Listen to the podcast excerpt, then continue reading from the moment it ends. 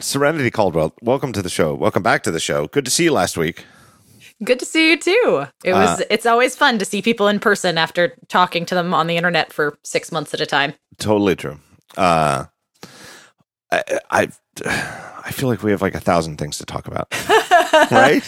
Yeah, I mean, there are only a few things that happened last week, so you know, it's it was it really last week? I don't understand. Like a month ago. All right, so you were there, I was there, and yes. and everybody, you know, it's you know, it's how you make small talk. You're like, hey, what'd you think of the keynote? And, and most people were like, hey, that was great, and and there were uh, i ran into like i would say like 20% of the people i ran into were like eh. It was i give it like a b minus. And i'm like what the hell are you thinking? Yeah. I don't get that. I, I don't understand how you could i, I don't get it. I, am sorry. No no i'm i'm in complete agreement with you. Uh, i mean we were sitting next to each other at the keynote That's and i'm true. pretty sure on multiple occasions either I turned to you or you turned to me and it just it felt overwhelming. It felt like right. a tidal wave of all of these things to, to the point where like I couldn't recover. It took me 48 hours to be in a normal state of mind because I just felt like we were constantly being overwashed with, right. oh, and we've been working on AR. Oh, and we've been working on VR. Oh, and there's a new iMac Pro. Oh, and of course, new operating systems. Oh, and your iPad here's a new iPad. Oh, and ProMotion. None of you are going to know what that means, but you're going to like it. It's just I don't understand here's how a totally new multitasking interface for yeah. iPad Pro users. Here are brand new uh, MacBook Pros, a new MacBook. Here's brand new iMacs. Like you said, here's the uh, upcoming iMac Pro, and then in addition to all these things, which are like actual products that you can either like buy right now today or you will be able to buy later this year, then they were like, here's our ARKit. and it, I, I really don't. I mean, and I understand that maybe, you know, people have like a pet feature or thing that maybe didn't get addressed. But you have, to me, you have to admit that like it, that was a pretty good keynote. And even if it didn't get your pet feature or product, it's like you have to admit they knocked down a lot of pins in the bowling alley on, on that keynote. They absolutely did. And I mean, I don't understand how there that how at least one of your pet features did not get answered uh, during that keynote because there were so many little fixes. Like drag and drop is a big. I'm like, I, how is drag and not drop not on everybody's list, at least in some minor form, or automatic translation on Siri. That's something I've been wanting it to do for uh, I don't know four years. Uh, God, the fact that drag and drop also fixes the home screen yeah. issue, so you can move multiple icons at once. Or yeah, there's just it. I often stammer when people are like, "What was your favorite new feature? What was your like?" I haven't even gotten to make my like little features that I liked that you didn't hear about because quite honestly, there are so many that it it feels. Uh, God, it's just like every time I try and think of them, I get I think of seven at once, and then my brain just shuts down. Um, I, I, I, said this during the live show with uh, uh, Craig and Phil, uh, and I I apologize that you've got a, you're following up on Craig Federighi and Phil Schiller. It's either the best or worst slot of the year on the talk show. But I said this, and I, I did say this, but I'll say it again because you'll you. I, I know you can back me up on this. Is that it's it's just sort of a a, a trope in the press area where when those catch-all slides go up, you know, like, oh, and here's the 29 things that are new in Mac OS that we didn't get to talk about here Uh, the way it goes in the keynote is slowly but surely everybody in the press area sort of raises their phone or their standalone camera and they quick snap a photo of that slide. And they're like well i'll take a look at that after the keynote's over and and look to see if there's anything really interesting that just sort of snuck into that slide. And over and over and over again in that keynote they'd put that slide up the the catch-all slide. And by the time people got their cameras up it was gone. And everybody's like oh my god did you get a picture of that because it went so fast. It went so fast. Uh, here's a fun thing there are something like 75 features on that slide and they're not like little things like there i mean there are a couple little things right like flashlight support for ipad pro is probably a little thing but they also have like these big giant features that they just kind of snuck in there like type to siri which is currently an accessibility feature but i know uh, qu- quite a few people who have been like, man, you know, Siri would be really nice if I could just type to it the same way that I type to Google Assistant. And guess what? In iOS 11, that's going to be there. The fact that they completely redid mm. iCloud, uh, not only iCloud family plans, which were a big pain point for a lot of people, uh, but file sharing is now going to be a thing in iOS 11 and file sharing with what it looks like. And again, it's still a beta, so obviously things can change. Uh, but based on Apple's documentation, it looks yeah. like it's going to be almost as full featured as Dropbox, where you can just drop people links and not just from Apple apps, but for, for anything, for a for a photo or a video or a document. And you might even be able to use collaboration if the apps support it. And again, not just Apple apps, but like we could be getting to a point where you can collaborate on like a Procreate document. And it's not there yet, but um, the screenshot markup thing, which I guess most people aren't really going to care about, but like you and me and, and quite a few other people, I think, and pretty much any writer on the face of this earth that writes about technology, marking up screenshots is a is a pretty big deal. I, I, you know what? That's one of my very favorite features that they've added because some of these are like ones that are like, uh, hey, when are we going to be able to have like Dropbox integration at a system level? Right. Mm-hmm. And so that's what the Files app does. And, and there is a, to, to you know beleaguer the term finally right? It's like we have every everybody who's who who uses dropbox or has like a, a team based system that uses dropbox has been sort of hoping for this every single year. And so there's a finally aspect to that. The screenshot thing though to me is one of my favorite features because it's like the way screenshots worked up until iOS 11. It's not like anybody was really complaining about it. It's like, okay, you hit these two buttons and you get a you get an image of the screen in your photo ro- roll, and then you can do what you want to with it. But the way that this works is it, it, it's really fantastic. And it's very, very obvious that internally to Apple, they obviously take a lot of screenshots for like bug reports or, you know, UI type things. And it's so great. It, it, it it's it's super. I, I, I don't know. It's like nothing that people were asking for, but it's obviously very very thoughtful. It reminds me of speaking of Craig and Phil, what Craig and Phil were talking about with High Sierra and the focus on, you know, oh, we need to, you know, we need to, we need to release something that's not just about snazzy new features, but also that makes the operating system better. And there's a lot of that stuff in iOS 11 too, where they're just these, a lot of little tiny, very smart changes that maybe people weren't clamoring for, um, but it was always like a back of your mind sort of thing, right? Yeah. Um, the fact that here's a here's a good one that I haven't really seen a lot of people pick up on yet.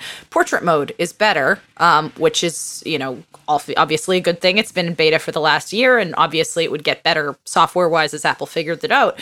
Uh, but in addition to that, um, the way that they've made portrait mode better with the depth map API is really smart in that not only can third party apps now take advantage of depth data and use it not just to, you know, blur out the backgrounds of their images, but they can use it to color isolate and do other really, mm. really smart and interesting things. But portrait mode now, because of that, API. And because of the new image codec, which by the way is a whole nother cool thing that just kind of popped out of nowhere, um, with the image codec, portrait mode is no longer, uh, there's no longer the option where you like, you either have to save the portrait mode mo- photo or you have to save the no portrait mode photo. It's just one photo with metadata. And so you can toggle it on or off at will. So you can have the portrait mode photo or you cannot have the portrait mode photo. And what that tells me is not only, you know, do they have that, but it looks like they might be building in implementation. So in the future, you might be able to alter portrait mode photos.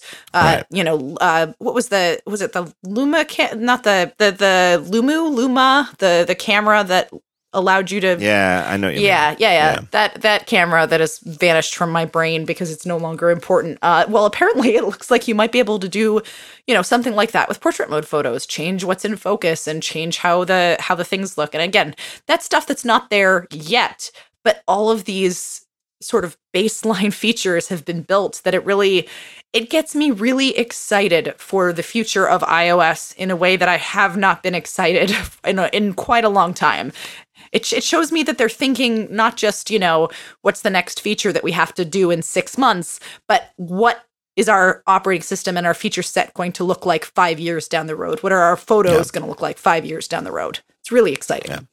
Yeah, very much so. Uh, for anybody who isn't as reckless as we are and already has the iOS 11 beta, but what happens when you take a screenshot on iOS 11 is it as soon as you take the screenshot, instead of like going back to where you are, you get like a little floating thing in the lower left corner that is the screenshot, and it's sort of like a temporary dock type thing. And you can tap it and you can immediately annotate it with like the arrow arrow tool and the other what do they call them markup tools Mhm. uh, so you can like circle the thing that you want to point to or if you just want the whole screen and then you can immediately send it to somebody and then after you send it you can just be like now throw it away so that your photo your photo roll isn't necessarily filled up with all of these screenshots that all you wanted to do is take the screenshot send it to you know like the developer of the app like if you're testing a beta or something like that and then you don't want it forever you there's no longer like a i have to go back and remember to, to delete a bunch of screenshots step Yeah. Or but even, if you want to just save it to your you know your photo roll you can do that too Yeah. Um, what I love about this, again, it's a it's a really smart feature, um, and I appreciate that they're kind of like, yeah, we recognize that people tend to have uh, legions of screenshots cluttering up their their photos library. Um, what I find really awesome as somebody who takes a lot of screenshots is that often I will take, you know, 20, 30, 40 screenshots in a 10 minute period because I'm marking up a how to, right? I want to show the steps, I want to show how that all works. Um, and usually my workflow is take all of the screenshots, uh, write the article, and then like four hours after I've taken the screenshot, go back and try and remember which screenshot went with which step and pull it open in Napkin or another third party annotation app and put the like arrows and the big the loupes that focus.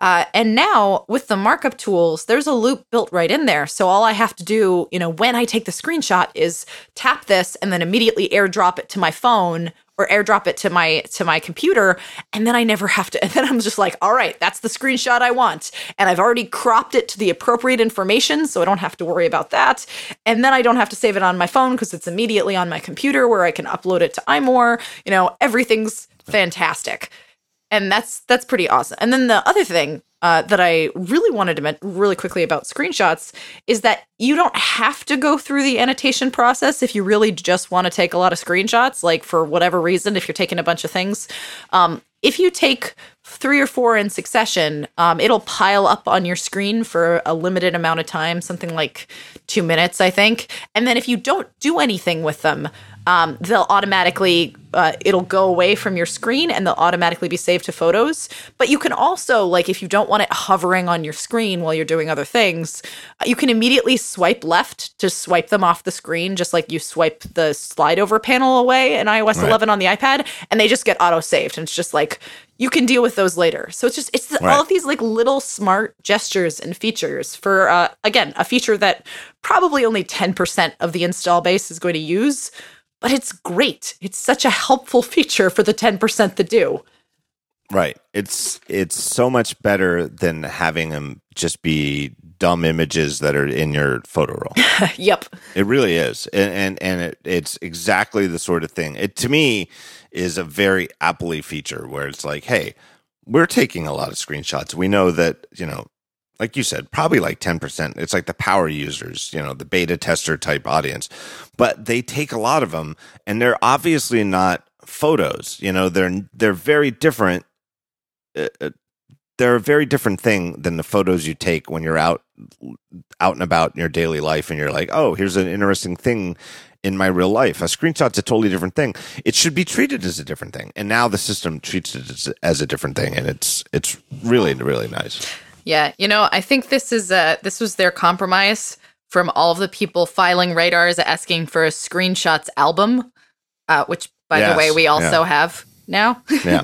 so, you know, just you know what? The just the, the entirety of this podcast is going to be temptation to. No, temptation to install iOS 11 on all of your devices, even Uh. though I even though I refuse to I, I've so far refused to install it on my actual like day to day carry iPhone. But Really? it's very It's tempting. It's very tempting. Uh, I went, never install No. never install beta 1 on your phone. no. That's my rule. uh, unless you're me, but really don't. yeah, I only I only did it because I did not bring a second iPhone with me because I was a stupid Oh. person. Yeah. I was I I came straight from a roller derby tournament, so I had limited packing space and I'm like, do I really want like $10,000 worth of electronics sitting in our locker room, you know? There's like I So I I have I use an app called Ita Ita, and it's uh, like a little to do list to to do list app. And the only thing I really use the app for is I have a list called packing list for when I go on a trip, and it's everything I want to take every time I travel. And then once I leave the house, I can reset the list and say uncheck all the items, and then the next time I open the list, they're all unchecked. And some of the items are only applicable on certain trips. Like it'll say like do you have your passport? Well obviously if i'm going to california i don't need my passport. So it doesn't matter. But if i am going overseas you know want to have it Probably so i have an item on that list which is extra iphone for ios beta which is really only for wwdc Yep. Yep. it's the it's the break break glass in case of iPhone uh OS. Right, but if you if you just take an extra old iPhone, it doesn't really weigh you down. It's No. not like you're w- weighed down with pounds and pounds of of uh, extra material. No, exactly. And uh, with the iPad, it was you know I'm not going to bring two iPads, but eh, it's fine. That's that's why I have a MacBook Pro now, so I don't have to worry about my iPad being completely bricked.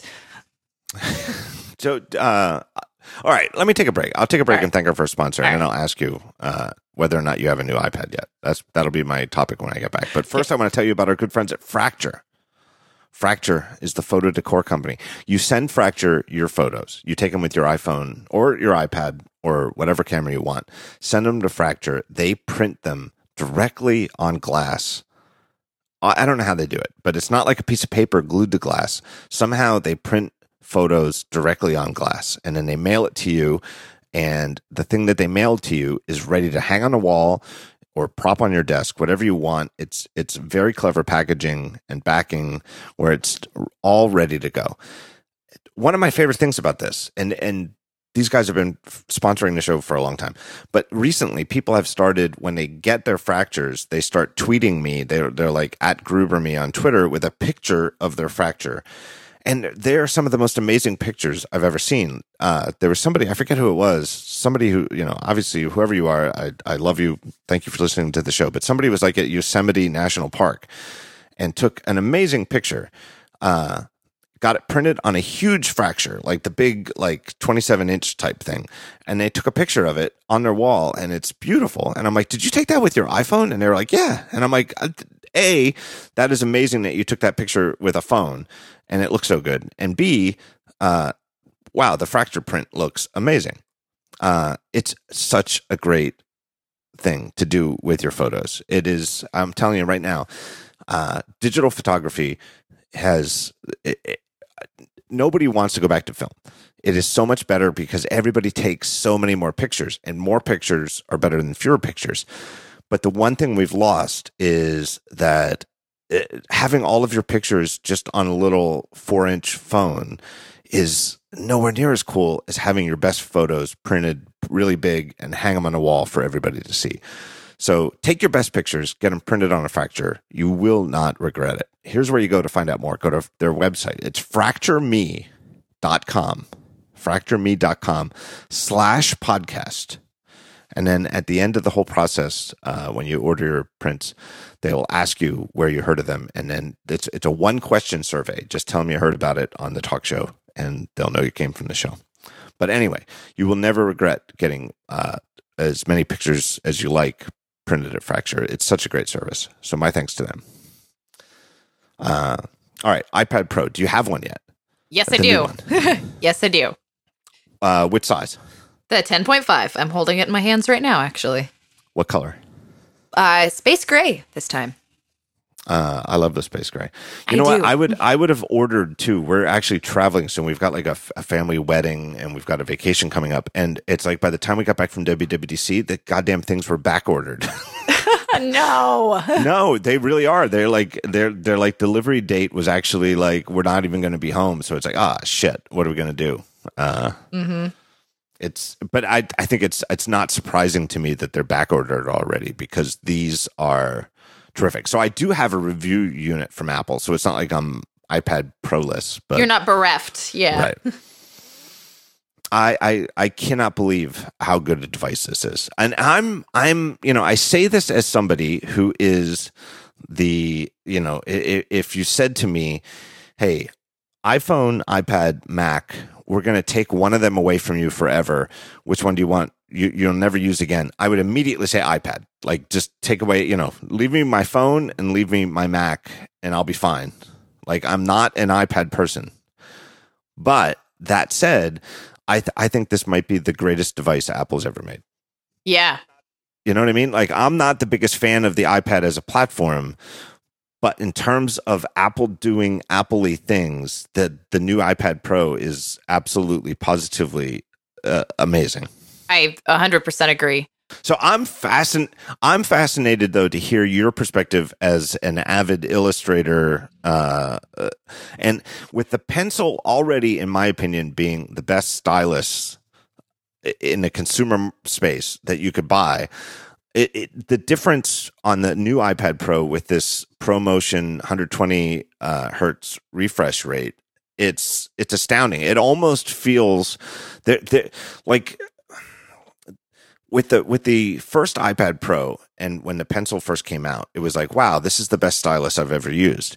With the new iPad Pro and the exact same pencil, there is like this moment of like, wait, am I actually screwing up and like marking the screen with a real marker? yeah. Yeah. There, there, there really was like this, and it's funny because I take better care of like a review unit from Apple than I do my own hardware. You know what I mean? Like if I own it and mm-hmm. I screw it up, it's like, well, that's my own thing. Whereas like I want to make sure that when I mail these review units back to Apple, they're pristine. And I don't even know why because I don't even think they would care. You know what I mean? Like, what are they doing with the return? But I, I really do feel though that with the new pencil, it, it, it it's like if you just took a sharpie and started like writing on the screen, it would look exactly the same and have the it's, same response rate. It is. it's wacky. Right. It's wacky. Right. Um, the the way I was debating drawing a drawing a comic for ProMotion the same way that I did for the pencil review, um, and I decided against it in part because of time. But one of the one of the first panels I was doing is I'm like all right, everybody take into their minds. Remember the first time that you as a person got to use like a really nice pen. Um, mm. as opposed to like the the cruddy Bic pens, you know, where you have to press down to get the ink to, and sometimes the ink doesn't work, and then you get a hold of like a space pen or a really high end ink pen, and when you put the pen to paper, the ink flows out so fast that it startles you a bit at first. Like you're you you mess up and you don't like your letters aren't quite as well formed or you blot because you're just not used to that kind of performance. You're not used to that like oh, oh all this ink is, is now right here uh, that's how drawing with ProMotion feels to me where it's like suddenly uh, the ink is almost there faster than I have the capacity, the brain power, or the the training to draw with it. Um, and you adjust with it, but it's it's a very very unnerving experience at first because yeah. you've you know especially i mean i felt a little bit that way when i got the original pencil but i'd been using wacom's for years right where you kind of know what good drawing on screens feels like versus like bad ipad drawing on screens and this just doesn't you're right it doesn't feel it doesn't mentally feel like drawing on a screen. Obviously, it's still a screen and they haven't figured out the magical wizardry yet to make the tip feel like it's drawing on paper.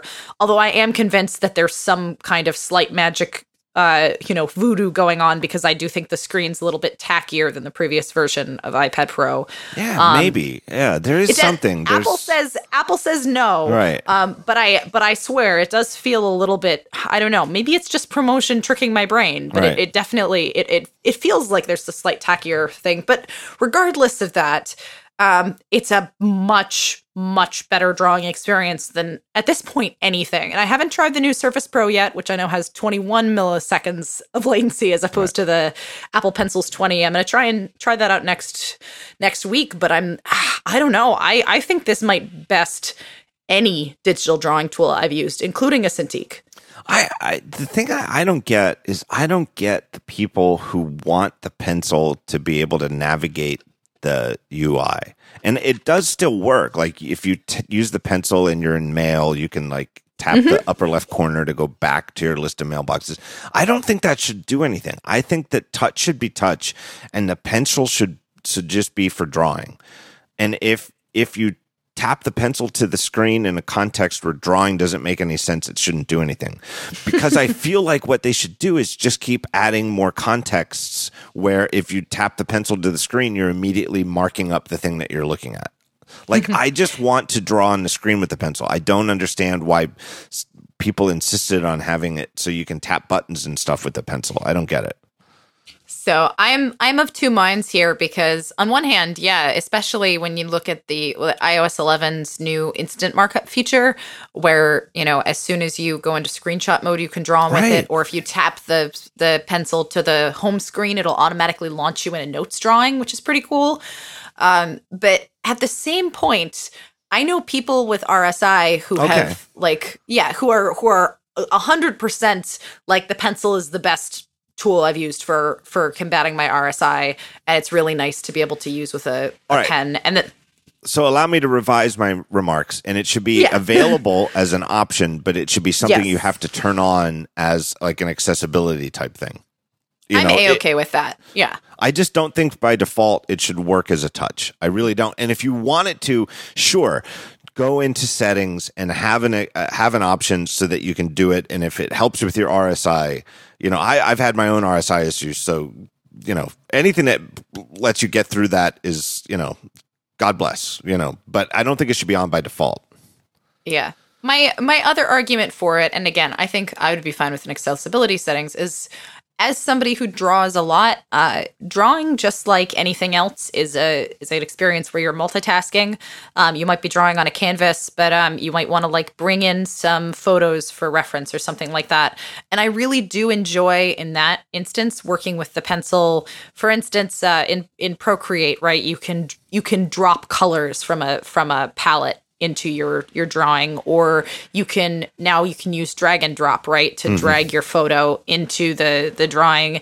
And if i already have the pencil in my hand sometimes it's a pain to like go from the pencil to flipping to touch to going back to the pencil. So like i get i i get the reasoning behind it but i'm also okay with a with a switch. I could i could deal with that. As long as it's there somewhere. uh, I'll tell you what, the most telling thing to me was a couple of days ago, I think it was like two days ago, I went on a mini Twitter rant about uh, the on screen, like, get the app button on that Medium shows up on, on like and when everybody when when you post like a blog post to medium now there's like this stupid toolbar at the bottom that i hate. But now they put a button above the toolbar that's like open this in the medium app. And i don't want to open it in the fucking medium app. I want to read it in a web browser where it's already open right now. The article is right here. I'm reading it. So why are you telling me to open it in the app? And i know i know it's all about engagement. Fuck you engagement. I hate engagement.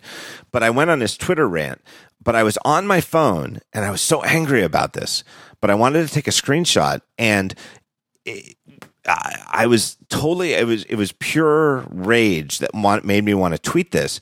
So I wasn't even thinking logically, but the easiest way to do it in my mind, I was on my phone at the time, the easiest way to do it was switch to the iPad Pro open the same thing in the iPad Pro from from AirPlay, right? AirPlay it to uh, to my to the air, you know, which was great and, and is one of those features that I feel like people are sort of taking for granted at this point, but is kind of awesome if you have more than one Apple device, where it's like you're looking at a website on your phone and you want to look at it on this other device. I want to get it on this iPad Pro, and I want to take a screenshot and immediately just circle this and make a big angry red arrow with the pencil, and it was so easy, like the easiest way to do it was to switch to the iPad Pro, open it there, take a screenshot, and it's right there ready to be marked up and I just tap it and I can immediately make my angry arrows and say, fuck you, medium. I hate this. What is going on?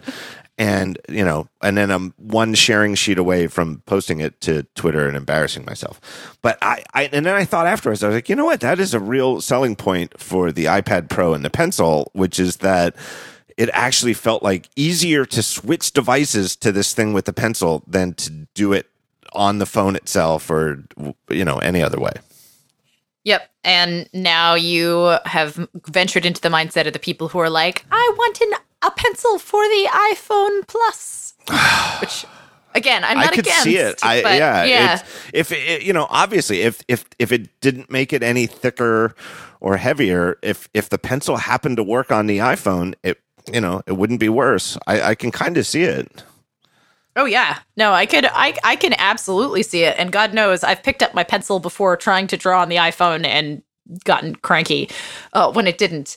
Um, I understand why it hasn't happened yet, but I could also see it happening. Anyway, I know, agree with you. I used, I 100% used to be a big with you. pencil. I mean, this will shock you. I used to really when I was when I was in high school and junior high, I, I really cared about which brand of pencil I had.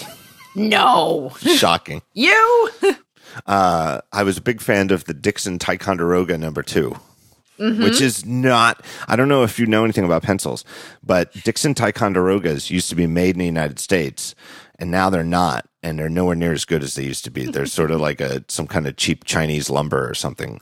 But the the old school ones from when I was in high school in the 80s and 90s were aces. Like this was a pencil that you could like if you whack somebody in the head with it it would it would leave a mark. It was a it was a real pencil pencil. Uh but i used to think when i when when i was in high school and i used pencils a lot i liked a pencil when it was about two-thirds of the way done.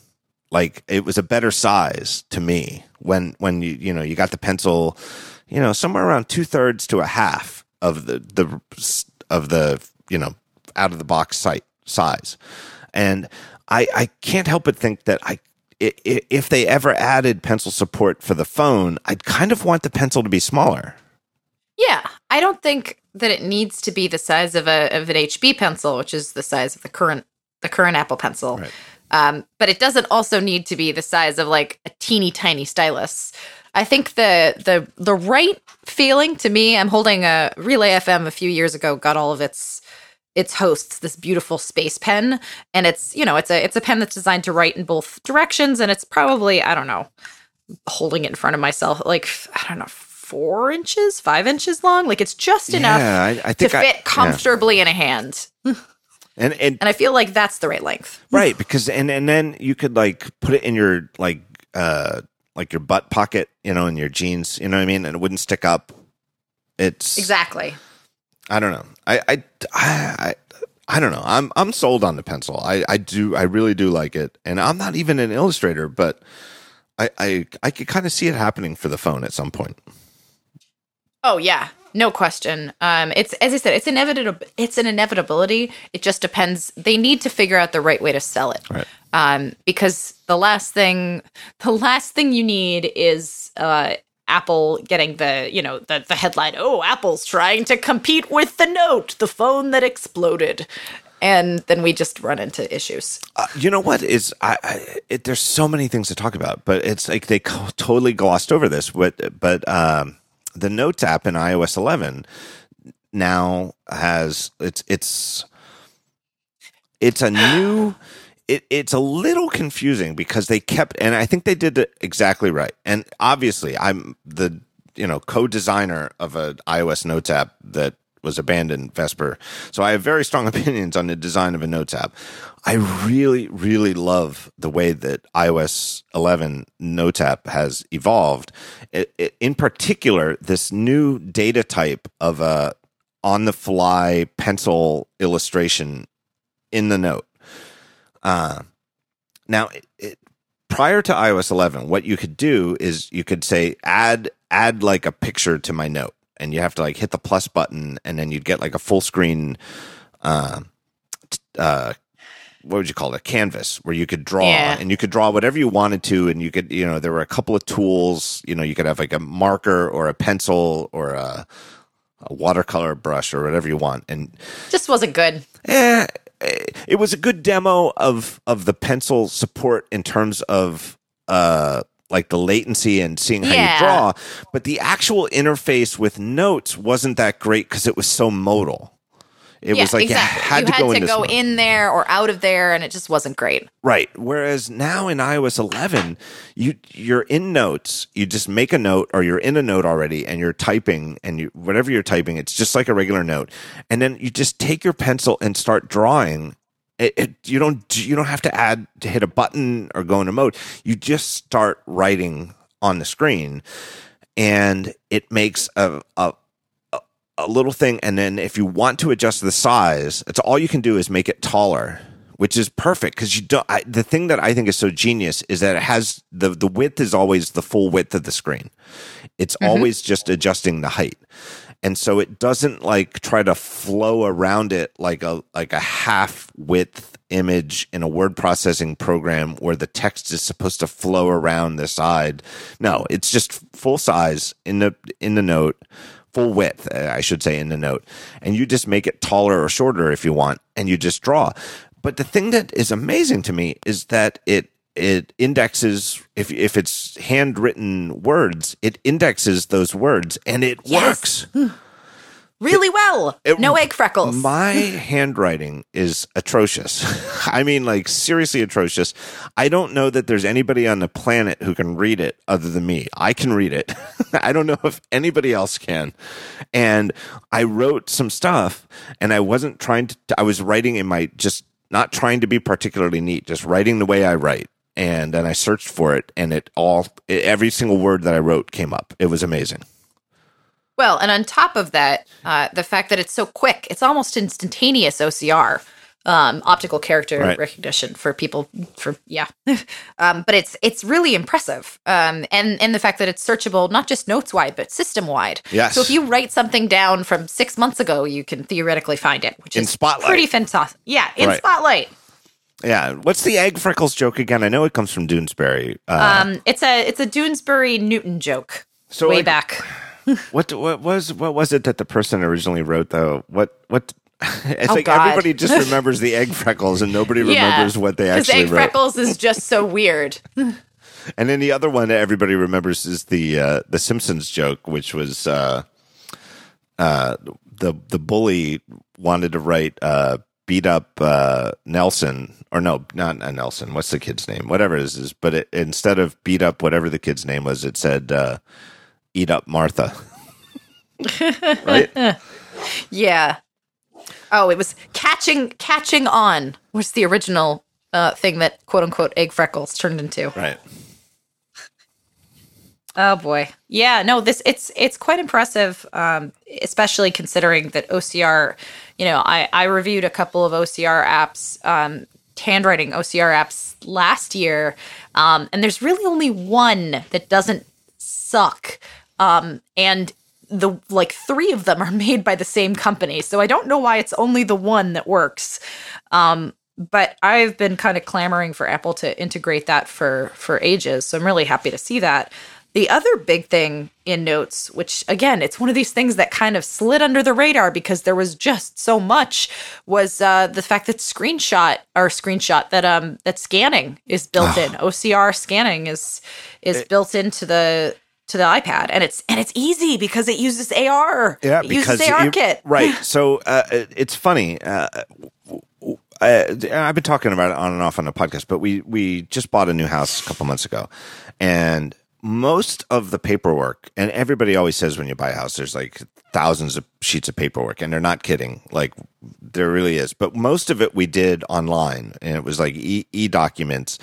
And Amy and I were like, "Oh my god, can you even imagine what this was like before e-documents?" because you're like, just click to sign, click to sign, click to sign, click to sign. Okay, you're good with this. Send it, and and you know, you you click a button that says, "I authorize that." By clicking this button, it counts as my signature, and it's going to the mortgage company or whatever the hell you know, wherever the hell these things go.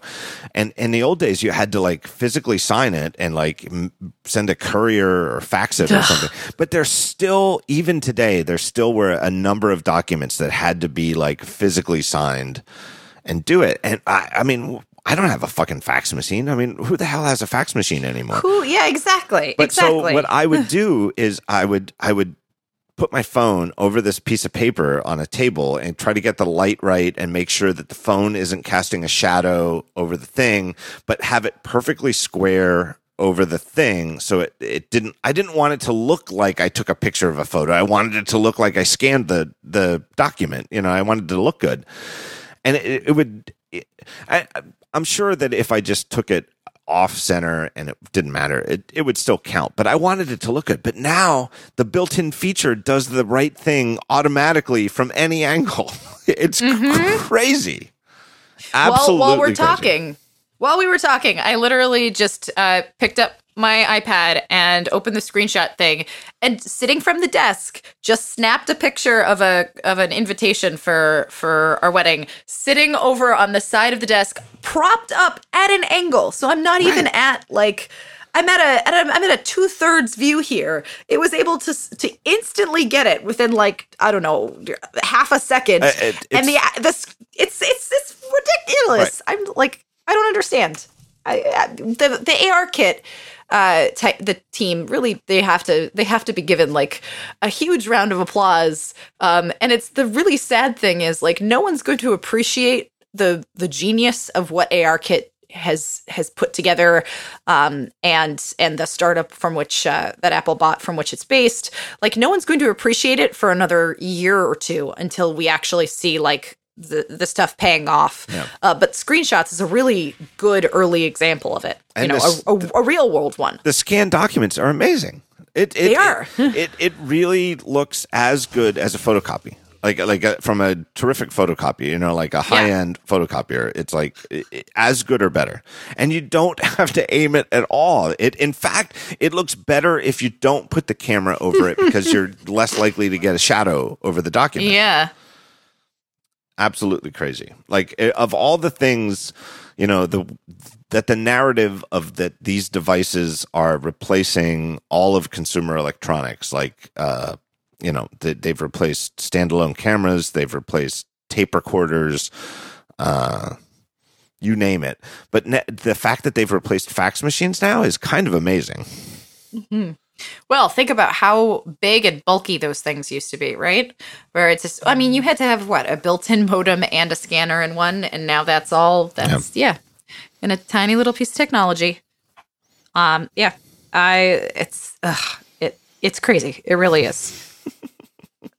I just, my, my words are failing me because I'm still staring at the screenshot. Uh, so, have you installed iOS 11 on your iPad yet? I have. Um, Right. I did that almost immediately after getting it. So, because I'm a stupid, stupid human being. No, I was so torn. I, I wrote it in my review. I was very honest. I'm I never lie on Daring Fireball. Uh, I never lie. Period. To tell you the truth, uh, just honest, like honest, John. just like our president. Uh, oh, well, but saying that I never lie, it sounds like wow, that's something that people who lie a lot say. but I, I, I actually don't. I that's like Yeah. you know, in my adult life, I've actually like a great way to live your life is just never lie, and it it's kind of liberating. You just never say anything that's not true. Uh, and we'll get back to that when we talk about Tony Fadell, Phil Schiller at the end of the show. oh yeah. Uh, but I, I I got the review unit and and they give you like a little thing you have to sign and you know there's like a you know Monday is the embargo and you know technically you're not you're not supposed to do something like install a developer beta on a review unit and you're No. certainly not supposed to review uh, uh, uh, the thing. They don't tell you that. They don't say like whatever you do don't install iOS 11 on this. But it's kind of understood you know Mhm. and I also feel like there's a certain uh, fairness. You know, like you, if you go to the Apple Store today and buy the new iPad Pro, you get it and it's running iOS 10.3, and therefore that is what I, as somebody reviewing the product, should be telling you about. Uh, but that said. After seeing There's iOS just- 11 last week, it was killing me. Like I, I was, you know, Amy and I were flying back east from from San Francisco last Friday, and I've I, I my device for the plane uh, for the for the transcontinental flight was the the review unit iPad Pro, and I kept swiping up from the. I was already in the habit just from being in the hands-on area. I was already trying to use. I'm like, oh my god, this is insane. I cannot. I. I, I uh, I, I, have to install iOS 11 on this. I'm already used to this. I haven't owned a device with this operating system yet, and I already have the habit of trying to use it to to get like iMessages up. Mm-hmm. Uh, so I yeah, and and once I did, it was like oh my god, and, and like I wrote my it's one of my favorite lines I've written in a long time where it. Uh, I, I just feel like one of my hands has been untied from behind my back. I feel like for yeah. the last couple of years, every time I've used an iPad in a in any context, whether I'm reviewing a new one or just using my own personal iPad, I, I have felt like I've had a hand tied behind my back. Like this device can obviously do more than I'm doing with it you know, in terms of, hey, I'm watching a baseball game, but I'm getting text messages from my friend. Why isn't it easier to do both of these? You know, keep the video up and and have iMessages on screen for a moment, or you know, and show me my tweets too. Why can't I look at all three?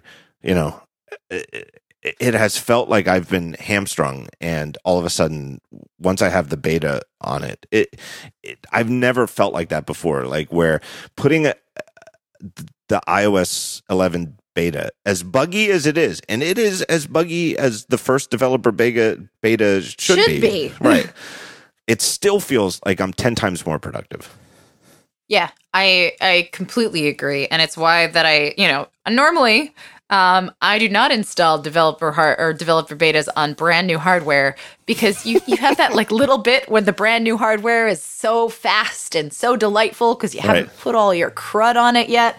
Um, but no, I immediately went to it because I spent the entire week last week switching between our review unit of the 10.5 and my 9.7, which of course had iOS 11 on it the second that I was able to right. install it, and just switching between the two of those. Again, like you said, I kept on going to the 10.5 and trying to do things that I had gotten instantly comfortable with on the 9.7 uh, and being unable to and being very, uh, very disappointed by it. And on top of that, I really wanted to see uh, just like the the the multitasking features work pretty well on the the nine seven. Uh, again, even as a developer beta, uh, they work, you know, with with decent speed. But I really wanted to see the way that the animations looked and everything else with the ProMotion technology, yeah. because that, like, we haven't even really talked about that. And no. and yeah, uh, I I also feel that um, and I, you know, I, I kind of knew that it wasn't coming, or at least I, I really didn't think it was coming. But like a week before WWDC, I wrote, "Hey, why not put a trackpad on the smart keyboard cover?" And I kind of, I didn't write it, uh, you know. And again, if anybody thought I was writing it because I wink, wink, nudge, nudge, knew that it was coming, it was the opposite. I kind of knew that it wasn't coming, but I still kind of wish that it had a trackpad. Uh, for for text editing. But I will mm-hmm. say this that along the lines of that, where the logic of it is, hey, if you have the iPad on the smart keyboard cover and your hands are in that, you know, on the home rows key, your hands are already in this position. Reaching up and touching the screen is sort of breaking that thing. But mm-hmm. doing the thing where you just go to the bottom of the screen and swipe up to get the multitasking dock, your your fingers are right there already. Mm-hmm. It is super convenient. And so, in terms of that whole argument of, hey, if you're in laptop mode, poking at the screen is sort of ergonomically problematic. The the dock in iPad iOS is actually like the least problematic motion you can make because your finger it's it's like the the quickest thing you could possibly do on the screen when you're on the keyboard. Yeah, I'm well, and the beauty of it, uh, like the again, speaking of uh, teams to give hats off to, um, the springboard team and the multitasking team really did a, a number in a way of figuring out a way to integrate all of this while still you know, making all of it feel like a natural progression from yep. what has come before. You know, we've already gotten com- comfortable with the idea of swiping up for control center, right? So it's just now it's just the difference between a little swipe enters the dock and then if you continue swiping this is the beautiful thing right, Right. if you continue that swiping you get the new app switcher which is basically control center on steroids um, which you know the custom control center is something that i know a lot of people have been asking for for a while and it really comes to into its own here. Um, but it just it feels so natural to be like yeah i'm typing oh i want to pull up a, an app. All i have to do is as you said move like half an inch tap and hold the app wait until it starts you know it, it pulls forward the same way that like tvOS has has the parallax you know um, shimmer to it and then you literally just have to like toss it right right up on the left or the right side of the screen you don't even have to like move it all the way to the top of the screen and then position it like it becomes a very quick quick flick and switch Yeah.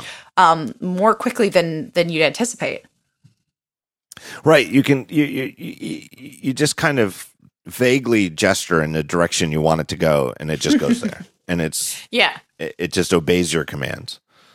yeah yeah I- which is awesome I I think it's a really really clever design. I really like it, and and and it's funny to me how visually it it pays homage to the macOS dock, mm-hmm. but to me, it, it, it interaction wise, it's very different because the the macOS dock doesn't really.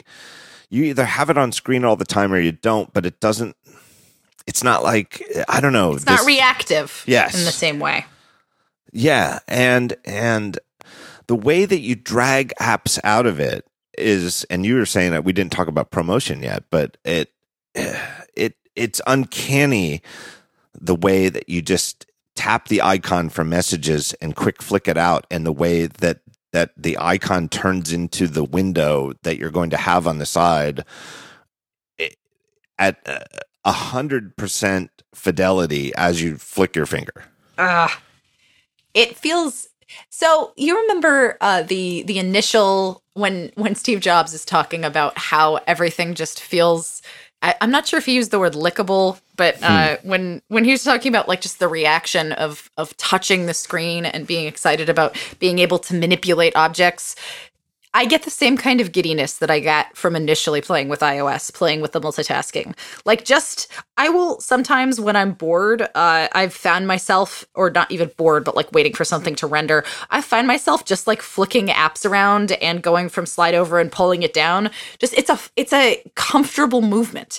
It's really enjoyable. And as you said, on ProMotion or on the, on the 10.5 and the 12.9 with ProMotion, it just it flies. It doesn't it there feels like there it feels like there is no latency whatsoever because there isn't between Right. your touch interface and and what the screen is rendering. They're inputting touch from the user at 120 hertz and then they're exporting it and showing it to you at 120 hertz. So whatever you're doing it is it, it's literally what the screen is doing. Yeah, I remember when when macOS 10 was in beta, or even when like 10.0 zero officially shipped back in 2002, and I worked at Bare Bones Software, and um, my friend Jim Correa was, was one of the engineers there. Now he works at at the Omni Group. Uh, but when the betas came out. And, and it was so slow, you know, it looked so good. And I think that's where Jobs said it's lickable. It was describing that initial Aqua interface, but it was so slow. And I remember Jim, we- we'd get like a beta and we'd put it on a on like a high end Mac, and we'd have like a lot of icons in a Finder view, and Jim would just sort of drag the scroll bar up and down real fast, like just go up down up down up down, and you could see the shearing on screen, and Jim would just be like, "Ah, that's garbage." because you could just see it but it, and it, but you'd go real fast and it's like well of course at this fidelity with this you know these super you know you know thousand color icons you know of course it's not going to be able to scroll in real time. Whereas now it's not even the indirect motion of like scrolling a mouse bar up and down but literally your finger going up and down and just sitting there flicking the screen up and down up and down up and down and having it track your finger 100% just like you're dragging a piece of paper on a desk is kind of amazing. It's such a nice feeling. It's it, it, it it's such a it is confusing your brain in a way that's kind of wonderful uh, because your brain like it feels like you're tactilely moving something despite the fact that it's just glass you know i'm not i'm not moving a damn thing except for pixels on a screen Um, but dragging, like I'm just swiping my home screens back and forth with four fingers right now, and it just it feels like I'm moving things. my brain is thoroughly convinced. it's it's nice. I, I I overuse that word. I think when I review recent Apple products, but I don't know what other word to use. That they're making things nicer, you know, and and it, it, it it's not really a tech thing. You know what I mean? Like there is No. serious engineering that goes into it, and the integration between the you know the hardware to have the screen physically, technically be able to be driven at 120 hertz and to have the software in the OS to actually do it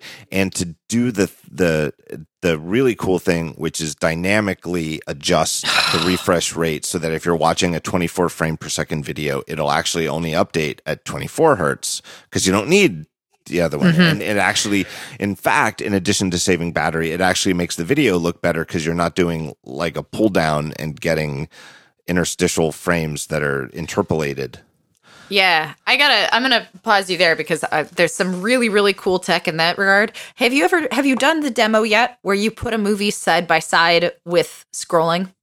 No, I haven't really. So this is where it gets really cool, right? So um, the way that you like you normally watch a movie when you're watching at a at a screen that doesn't do a 3D two pull down when it when it divides equally you normally watch a movie at somewhere between 48 hertz and i think 72 um and it or maybe 96 um, and it divides equally down to 24 frames a second because your eyes get like kind of messed up Right. um, if you just look at 24 screen refreshes um, so what ProMotion does when you have video next to something that's 120 hertz um, unlike the the televisions right where if you show slow mo mode right you show sports mode it just makes the video look really super high speed unless you manually change it ProMotion when you have two things side by side um, it intelligently downsamples the video. It knows that it's video that you're watching and it says, "Okay, this we're going to downsample to to sets of 24 essentially. We're going to show you, you know, an image 5 times in a second so that your brain thinks it's 24 frames a second even though we're refreshing the screen 120 times." But on the right side where you're drawing, we're going to give you the full 120 screen refreshes. So you can watch a movie or like use it as reference and it looks like a movie, but on the right side, whether you're scrolling or drawing, it's as fast as the screen can allow for. So you have no latency. And it's and the, the it's mind-boggling. It's crazy. It's like I said uh, uh, 20 minutes ago. It it's the best. I, I think it's the best device Apple's ever made. I really do, hands down. And it's not Yeah. my favorite. It's not my favorite Apple device ever made. Uh I but I do think it's the best, and I feel like that's sort of you know putting on your your big boy pants uh, to be a reviewer is to be able to separate what you personally prefer versus appreciating that this is the best thing Apple. This is the most Apple-y thing Apple Apple's ever made.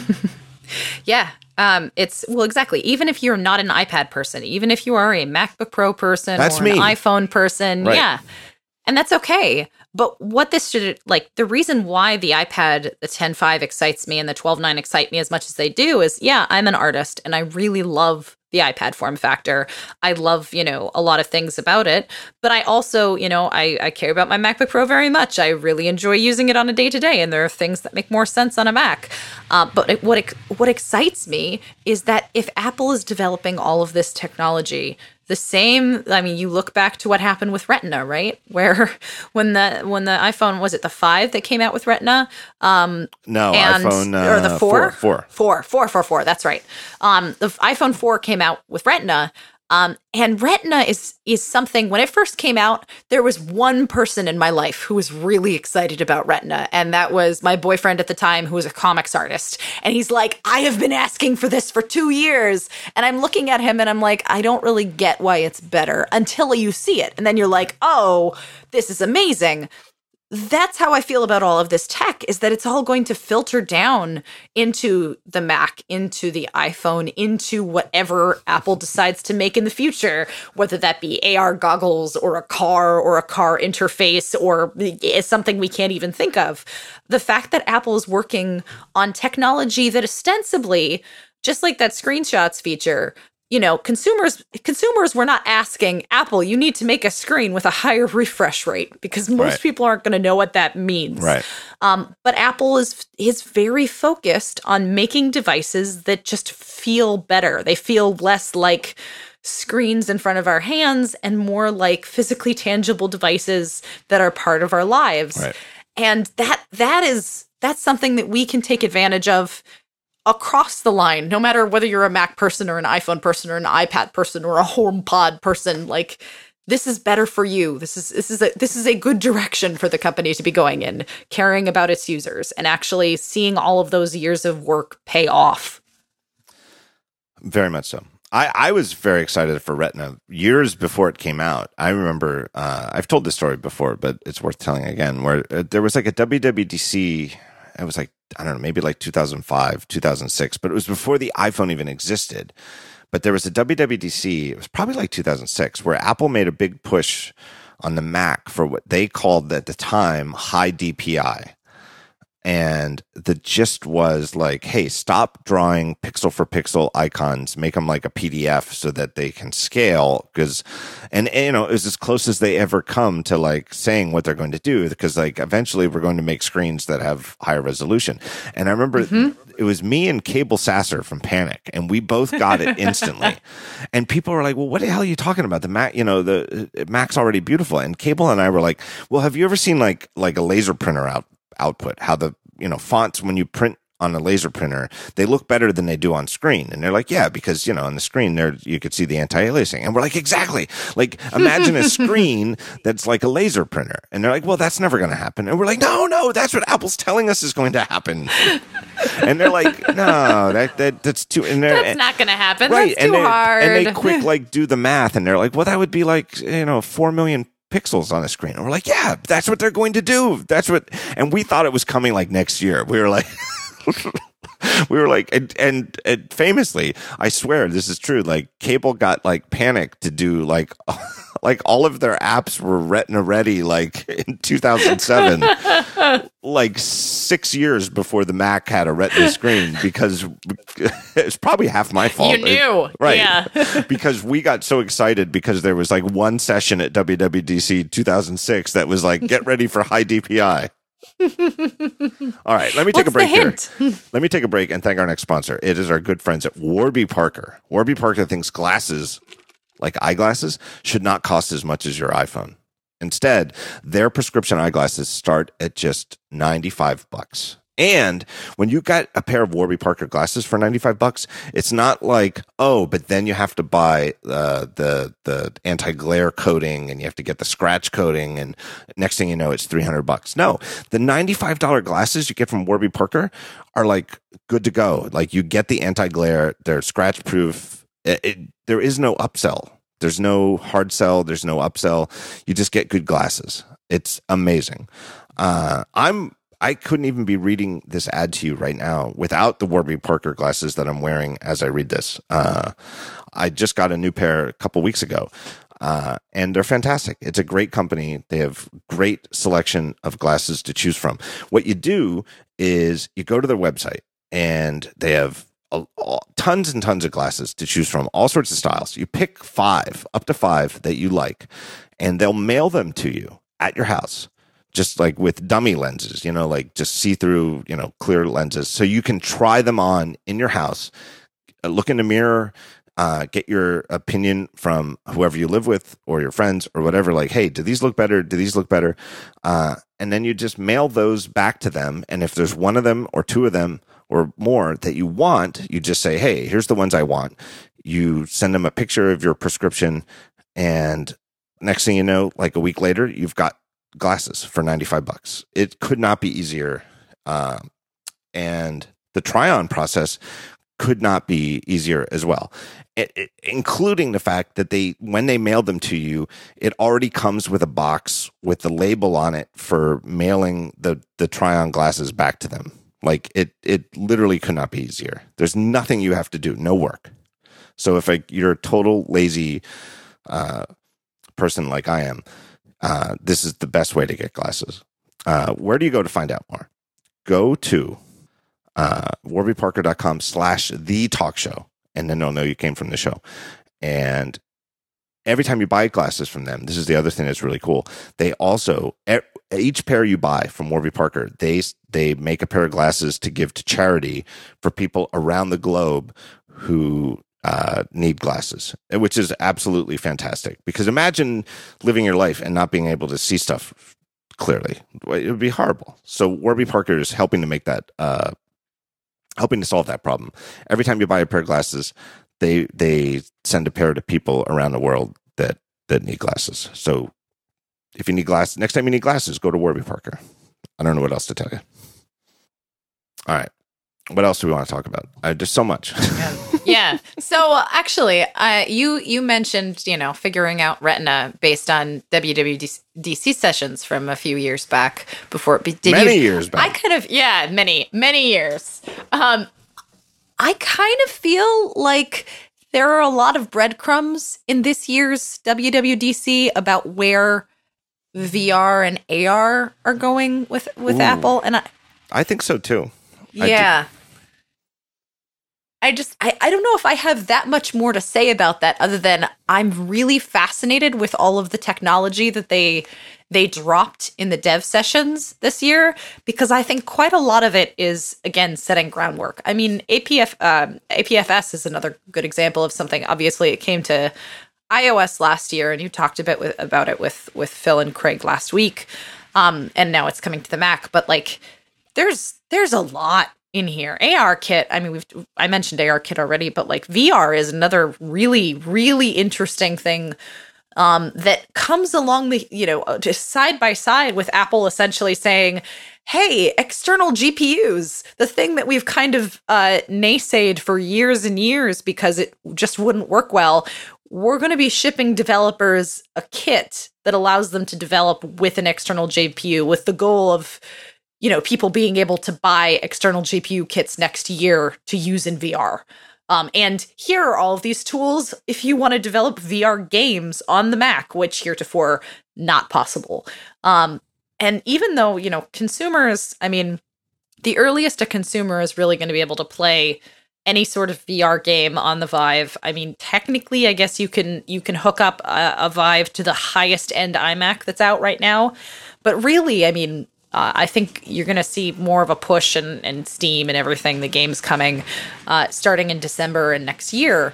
Uh, so it's just I don't know. It's really interesting to see Apple Apple getting on the bandwagon in this way and positioning it from a, not from a hey consumers we know you love VR so here are some machines to let you play VR but from a like developers do you want to work on you know the tools that you really like working on to develop VR content and VR movies? We're going to give you those tools. See I, what you can do. I, have said this I, I think with Ben Thompson I think it was on a show but I, I've said it numerous times but the way to be right all the time is not to pretend like you can be correct all the time with every decision you make and every statement you make because the, the nature of being a human being is you're going to be wrong sometimes. You're going to make mistakes. The way to mm-hmm. be right all the time is to have an open mind and recognize your mistakes and then just say oh i screwed that one up you know?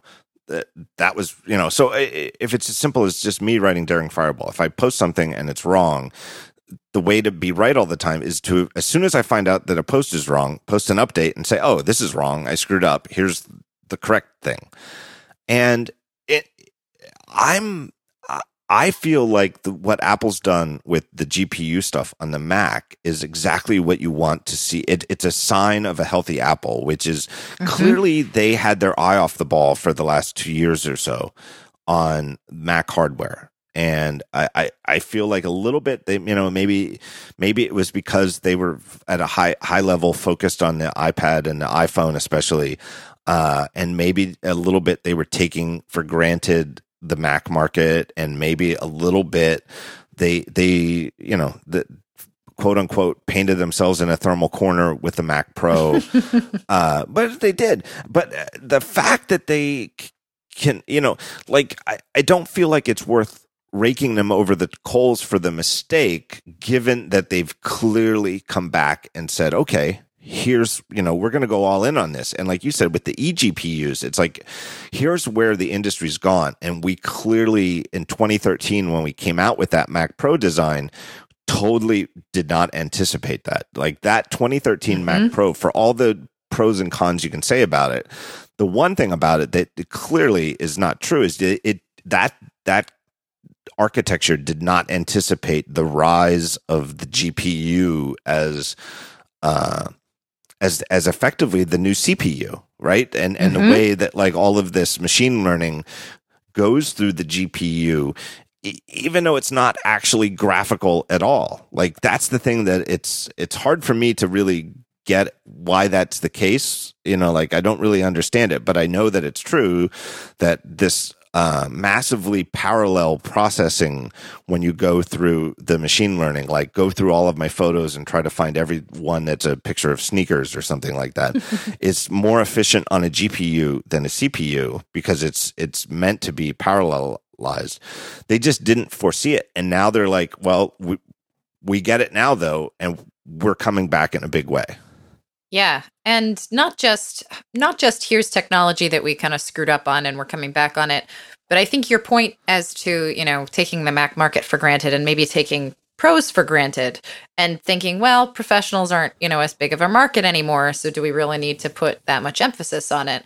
Um, it feels to me a lot like the the early Final Cut Pro 10 days where mm-hmm. they, you know, release this new thing and they're like, right, okay, we're listening to you, um, and let's show you how much we're listening to you, yeah. and and where that's going. And the the interesting thing about this WWDC for me, in terms of like the overall story, the where Apple's going story, is the refocus very much so on pros and developers without necessarily abandoning what makes its consumer hardware so great. Right. Uh, they have they have managed to find like a really nice line straddle where they can give all of this again this amazing tech that's going to help your average user but is really designed for for professionals yeah ar um, kit is a great example of that right because yeah. it it, it, it i don't think that they really announced anything apple well, the only thing I can think of that they announced that is like Apple made that consumers will use is the feature you we were just talking about a while ago about the uh, scanning documents, scanning. which mm-hmm. is ARKit to get the you know the the angle squared up. Uh, other than that, though, the ARKit is really just more. Here's the great framework and we're giving it to you the developers and you guys come up with the ideas you know like uh, better pokemon go you know, which is uh, yeah. obviously silly, but it clearly but looks powerful. It looks so much better. Right? It really does. It's nice to have, you know, the Pokemon sized properly right. in regards to the background. Like as silly and little as that is. Or um the one of the great ridiculous demos that I saw floating around the internet this week. Uh, someone built a 3D model of the Titanic and was able to map it to water. And there's just this nine second clip of someone panning uh, moving the camera up and down and side to side and basically Ooh. seeing a virtual 3D model of the Titanic. Right. That's amazing. Uh, yeah. Somebody was talking last week. I don't even know. It might already be shipping. I don't know if it was an idea or not, but uh, but clearly this is going to happen and it's going to be on our phones soon with ARKit. Is like if you're at like IKEA and you have a photo of your living room, mm-hmm. you'll be mm-hmm. able to like live, you know, like what would this table look like if it was our dining room table? And you'll be able to see exactly what it'll look like. Like Live that's scan it. That's yeah. super useful. Hmm. Or um, you know, uh, walk through tours. Yes. Essentially, being able to you know virtually walk through a home while right. you're instead of having to visit you know twenty different places. Right or um, here's a here's a crazy one. You know, 360 cameras are one of these things where I'm just kind of like, eh, you know, I'm not. I, I, I as of yet, um, until very recently, I'm like, okay, this is cool and all, but is this really useful?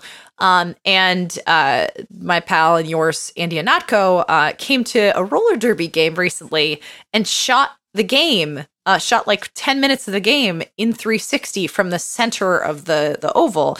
And for people who don't know roller derby it's a game that's played on an oval track um, and it's basically a combination of like sprinting and rugby where you have players like hitting each other and then you're trying to race around a track. So the action there's lots of action happening at one time. There's simultaneous offense and defense. And the 360 camera was like seeing that footage um, and i just had to like pan through it on facebook right because they, i didn't have an, an applicable ar Right. you know way of of holding it up um, the 360 footage was fascinating because i could see Right. what was happening at the back of the the action versus the front of the action what was happening between the point scorers and what was happening between the point scorer of the opposing team without having to rely on the person who was filming to like zoom in or zoom out Right. It's And not. fact- it's a sport No. that's not really amenable to TV style. You know, one 16 to 9 rectangle frame of action. No, you're exactly Yeah, right, though. It's a yeah. perfect example because there's stuff going 360 degrees around the track at all times. exactly exactly and and the the beauty of that right and and i'm thinking about you know all all of this um the beauty of it is that like right now we can we'll be able to look at those kind of things in AR with uh with an, a, compatible app you know on an iPad right? Or on an iPhone. Or you look at Apple's even own demo of of Peter Jackson's new software with the the 12.9 iPad you know holding up watching the town get you know destroyed. Um that's really cool and it's a cool proof of concept demo. But again this is what apple cares about is not that you're making apps for somebody to hold up their ipad for three hours and play a game in ar like apple's thinking five years down the line. Apple's thinking all right well forget about iphones and ipads how do we incorporate this technology into whatever's next right, Right. you're you're, you're not going to want to hold a 12.9 inches screen so what are we going to do? And that that's that's apple's deal. But for apple to be able to launch that kind of thing in you know three five ten years whatever the timeline ends up being they need the software they need the bright ideas and the brilliant ideas that are going to get the you know your average pokemon go loving user to, to hop on because otherwise they're just making google glass right they're making a fun cr- proof concept that has no reason or rhyme Uh, what do you what do you make of the fact that they've already updated the MacBook Pros? Um, I think that that's a. Gosh, uh, I, I think primarily it's a. Oh well, thankfully, Kaby Lake is finally here, so we're going to shove some Kaby Lakes Right. into the new MacBook Pros. Um, and if we could have launched the new MacBook Pros with Kaby Lake last year, we would have done it. But we Uh, couldn't. but right, but right. we couldn't because Intel. right. Here's what I think. I and I know it's it's it it seems to me like the sort of typical like damned if you do, damned if you don't. Where, uh, and I get it. Like if you just bought a new MacBook Pro like four months ago, it kind of sucks that there's new ones now. But that's the way the computer industry used to work all the time, right? Like there were always new machines nine months after you bought it, and so there was no way to win. Like you, you were lucky if you got six months with a top of the line machine that was still top of the line and and so updating October released machines in June is sort of like a return to that. But the way I feel is that this was a unique situation where the MacBook Pros were overdue last year. Everybody wanted new MacBook Pros last year. Oh yeah. They were overdue. And they made the best ones that they could make, given what was available from Intel, and shipped them. Uh, and now that they can make them a little bit better with Kaby Lake and get a little bit better battery life, and you know, it's obviously not radically better. Like if you bought one of the ones that was released last October, you're not like screwed. It's not like you've No, got you're like not a lemon. SOL. Uh, but I, I think it was worth not waiting until now to do it. Yeah, absolutely. Well, again, you look at the the overall picture of Apple doesn't like pros, um, or Apple is abandoning pros, without Apple just basically being like, "Hey guys, okay, we're we're going to give you this concession. We're going to show you the the MacBook Pro that we've been working on." And no, it's not the Mac. You know, I think honestly, Apple would have liked to release those last WWDC, but the Kaby Lake chips just weren't ready um, with the the low power stuff that they wanted. Um, so they had to wait. And finally, they're like, "All right, well, we can't release these with Kaby Lake, but." You know, we want to we want to make sure that people understand that we're not, you know, we're not sitting on our laurels and twiddling our thumbs. We actually are working on great hardware. It's just maybe not as great as we would like it to be. I don't know. I have a th- as somebody who cares more about the Mac than any other product that they make, I thought that this was a great WWDC, even if it means that people who bought a, a, MacBook Pro last October kind of, you know, only got like seven or eight months of top of the line life out of the thing. It's like, well, so it goes. Yeah. It's and honestly, it's not as you said, it's not like it's such a big jump in performance that now all of a sudden I'm looking at my 13 inch. It's not the the original MacBook Air versus the 2010 MacBook Airs, right? Where it's all of a sudden you go from a barely usable computer to a very usable computer. My my 13 inch that I bought in October is still a very usable computer. It's still a great a great laptop, and I probably wasn't pushing it to the right. extent that I could anyway.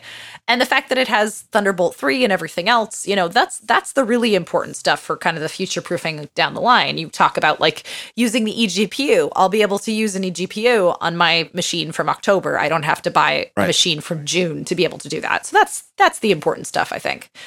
But the really interesting thing, I think this is the this is the thing that's that's caught my my eye and my memory is well, Kaby Lake is all well and good, but jumping back to iPad for a second here, one of the things we didn't talk about with the new iPad Pros is the ridiculousness of the A10X and the fact that I basically have a computer here that's more powerful than, you know, my my laptop from 4 years ago. Yeah, it's crazy. Is, yeah.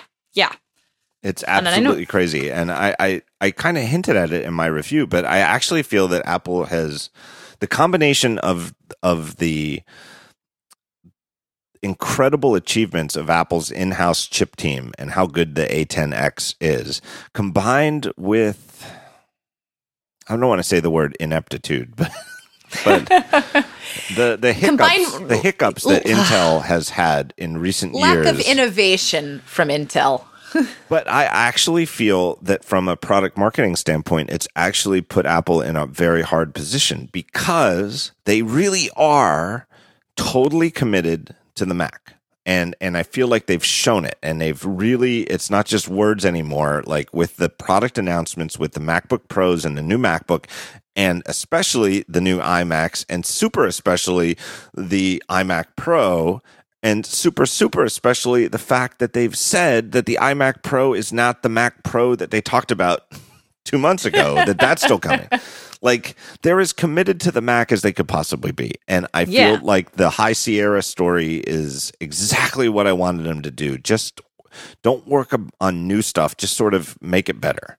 Mm-hmm. Uh, all of that said, I really feel like the A10X is so good that they're they're in a hard position because they don't want to denigrate Intel because Intel is an important partner for them, and they don't want to denigrate their own products, which the entire Mac line is based on the Intel chips. but the A10X embarrasses Intel, it, in my opinion. I, I feel like the new iPad Pro is absolutely a slap in the. F- it, Intel should be ashamed of themselves that this device is can't be made using Intel devices. It and and the, it's not just the performance because obviously there are Intel chips that can outperform the A10X. It's the fact that it's a fanless, heatless. It never gets hot, right? Mm-hmm. So not even a, warm, right? It never gets warm. Eh, so, given those constraints and how light it is and the battery life it gets, there's no way to make a machine like that with an Intel chip. And and the the MacBook with the Core M3 is it, it's behind the iPad Pro in terms just in terms of sheer performance. Like if you yeah. the only reason to choose it would be if you you know, for the reason that I would is that I prefer working on a Mac and I like Mac software and I like the form factor. But as a computer, just judging it as a computing device, it is so far behind the iPad Pro, it's embarrassing to Intel. Yeah, it doesn't. And what is interesting to me about that is, you know, Intel currently has the edge on Apple for high end chips, right? Apple's not going to be able to make an A series processor right. that's going to power an iMac Pro or we even think. a Mac Pro right? yet. Yet. That's the trick, right? Like, I mean, maybe maybe that's that's their announcement for the Mac Pro is they're right. like, yeah, uh, no, it doesn't run Intel. It just runs the A like twenty or something or crazy like, it like has that. Like it has like six A10Xs uh, or something exactly. like that. That would be mind boggling, and I wouldn't be surprised if that's the story. But yeah. Well, because they've they've just done Srouji and his entire team has just done such incredible work on silicon. Um, I mean, there's there's always the story to be said about you know Apple Apple being able to make everything in house means that they're able to customize and really focus their their CPU on on what it needs to do, as opposed to you know meeting the hardware specifications of 20 different computers but it's really it is really staggering to me again as somebody who maybe pushes the ipad i i have pushed my ipads in the past to 100% capacity um, and i have tried just about everything that i can think of um, on the new 10.5 ipad to try and push it to capacity um, including running, you know, 3D intensive games and doing crazy stuff in Affinity Photo, which, by the way, uh, people who have been looking for a Photoshop replacement since the dawn of the iPad, Affinity Photo is the Photoshop replacement. And in fact, uh, once you once you learn it a little bit, I would argue that Affinity Photo is in some ways stronger than Photoshop, which is a frightening thing to say. Um, but that's that's the thing, right? It's like the iPad Pro for for many years has been hamstrung by the fact by like the double whammy of like the, the processors kept on getting more powerful in the ipad but they weren't still you know as powerful as they needed to be to do certain things. And the operating system was not you know not necessarily what pro users wanted to use because there were the, the hand tied behind your back thing right? Where it's just not quite what i want. This this series of iPad, this this series of of the A10X and the the design and iOS 11 in the fall, like this is Apple basically being like pro developers, people who want to do pro creative software that takes incredibly intense rendering um and you want to you know you want to be able to work fast. Um the iPad is now capable of doing this. So why hamstring yourself um with a Mac which in some cases is subpar for your work unlike you know in in other professions where i feel like the mac is superior in some in some professions now the ipad is the superior device yep. and that's a that's a really interesting story for apple to be able to tell not that the ipad makes do for where a mac could but like you need an ipad to be able to to be the leader in your field hmm. That's that's the thing that's making me like that's what the, the a10x and and Srouji's Silicon team has basically opened us up to. And and again, a ProMotion is in hand with that, right? Where it's yeah. like you know the the graphics throughput on this device is insane. It's absolutely insane. Yeah, the fact that uh, well, it's it's constantly pushing you know this screen um, and and doing it without any latency, right? right. Um, when when doing high intense products uh, projects like the demo on stage of the guy making a movie poster and doing seamless, you know, wave rendering without any time. That's that's impressive and that's cool and stuff, but it really doesn't show what the processor is truly capable of. The one the, the, the one where he did the the hair recognition around Johnny Depp for the poster though, that was yeah that's and that's the one where I even wrote about. I, I I actually think that Apple strategically had a third party do it, and he said it was four times faster than on a desktop PC doing it on the iPad. They had a third party say that because they themselves didn't want to say this thing is actually faster than a Mac at mm-hmm. doing graphics intensive things like like this that sort of uh, you know select the outline of a very complex you know uh, Johnny Depp with dread dreadlocks, uh, Captain Jack Sparrow movie poster thing.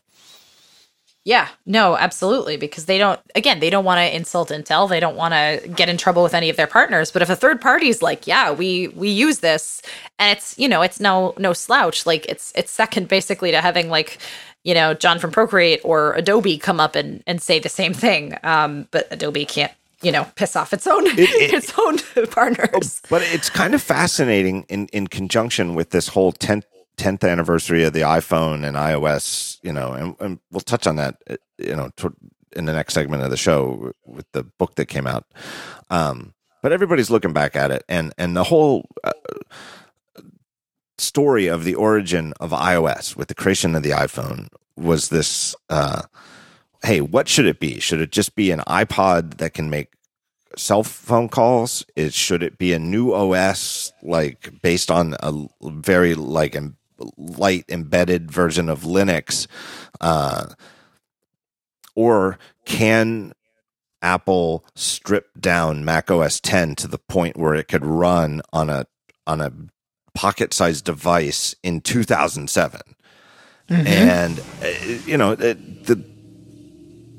the great achievement of that team is that even people on the team thought that that's probably impossible. We can't get Mac OS 10 to be at that level. And they did it. And that's what made the original iPhone such a mind blowing, once in our lifetime, uh, uh, you know, ep- ep- epic moment in in the industry. Um, but it was the, at that origin, it was like I can't believe that they got this to the point where it's actually usable and and boots in a reasonable amount of time and the performance is good.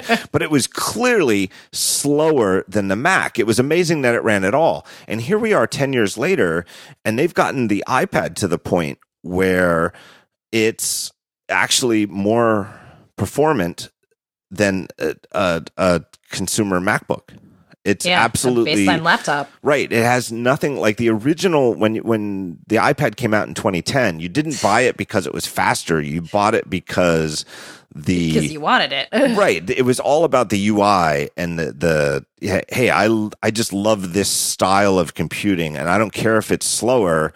It it I don't need fast. I just need I, I like this lightweight mental model of interaction with with direct manipulation of stuff on screen. But here we are today in 2017 and it's actually the faster computer, which is mind-blowing to me. Yeah, I'm looking at Geekbench scores right now, um, and I just ran it on my 10.5, and it's fun to look at the the compute section of Geekbench where it compares like your device versus older devices. And I'm looking at like it's a, their metal score, their their GPU score. The iPhone 5s, which really wasn't that long ago, the iPhone 5s had a compute score of 546. And the 10.5 inch iPad Pro has a score of 29,445. That's crazy.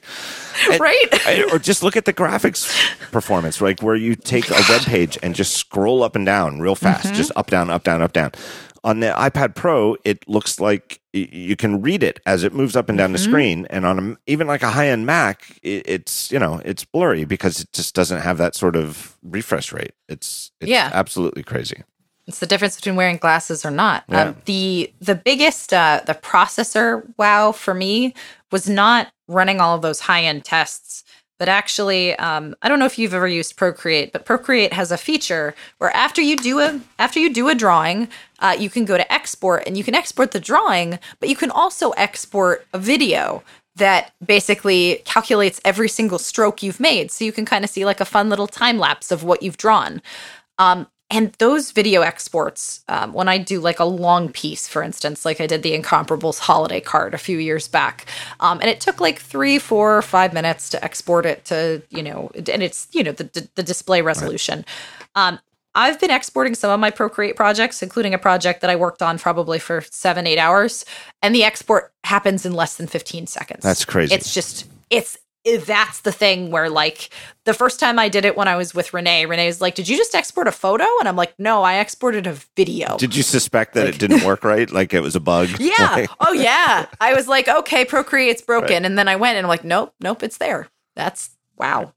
it's absolutely uh, uh, astounding to me that the it, it, at this it, it to me so quickly in just a handful of years it's gone from look use this device if you prefer the mental model of this conceptually simpler direct manipulation operating system at the expense of performance because obviously a you know real intel pc is going to be faster. To this point where it's like actually the only reason to use a Mac is if you know the Mac is the one that has to make the excuse for the software, right? Like it's like you have to really prefer the full PC operating system because the performance is not the reason to use that device. It's But crazy. I think that's that's the that's the best thing. I mean, it's a it's a long time coming, but that's the position Apple wants to be in because then they get to actually go back to the the philosophy from a few years ago, which is the right device for the right the right task. Right. And it's like some some tasks make more sense with a Mac, and that's okay, and some tasks make more sense with an iPad, and that's okay too. There can be room for both devices. It's just pick the one that makes more sense for your for your work. Absolutely. All right, let me take a break here and thank our third sponsor. It's our good friends at Squarespace. Look, you guys know Squarespace. It's where you go to make a website. You can pick your domain name, you can host your website there. Uh, they have templates to choose from. Long story short, I'm not going to, uh, I don't know what else to tell you about Squarespace, but next time you need a website, just go there and try to build it at Squarespace first. Just spend 30 minutes at Squarespace building a new website. And I can almost guarantee you that you'll you'll just parlay that into oh this is great this is exactly what I wanted and boom uh you, just roll that in and sign up and there you go you've got a website already. Stop don't don't start by making a new html document and and doing it that way. Go to squarespace and do it that way. I told you a couple weeks uh weeks or months ago about a local restaurant here in philly that uh uh I, I, just curiously, I went and viewed Source, and lo and behold, their website was a Squarespace size. Another one, uh, just around the corner from me here, there's a new pizza place that opened up, and they have wonderful pizza. It's it's called Rione, R I O N E. So if you're here local in Philly, go go to this place. It, they have the most amazing pizza. Uh, they also have an adorable website. It's super cool. And I thought, I wonder, and I went and viewed Source, and guess what? It's a it's a Squarespace site. so rather than wasting their time uh, paying uh, somebody to build a fancy website or whatever. All they do, they're just making the pizza, and then they have a very cool, very stylish, totally branded for the restaurant website uh, built with Squarespace. Don't waste your time building it on your own. Just go to Squarespace, and it all you have to do is design it. It's so great.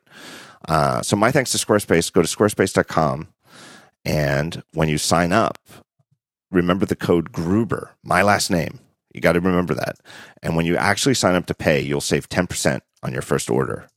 So go to squarespace.com slash talk show and remember that code Gruber and uh, you'll save you'll save 10%.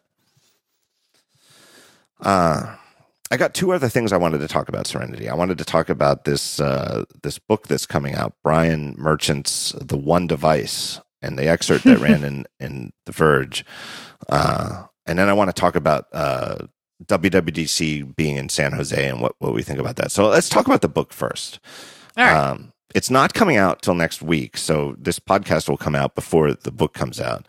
But The Verge ran an excerpt a couple of days ago, and it it made some waves. Just a few.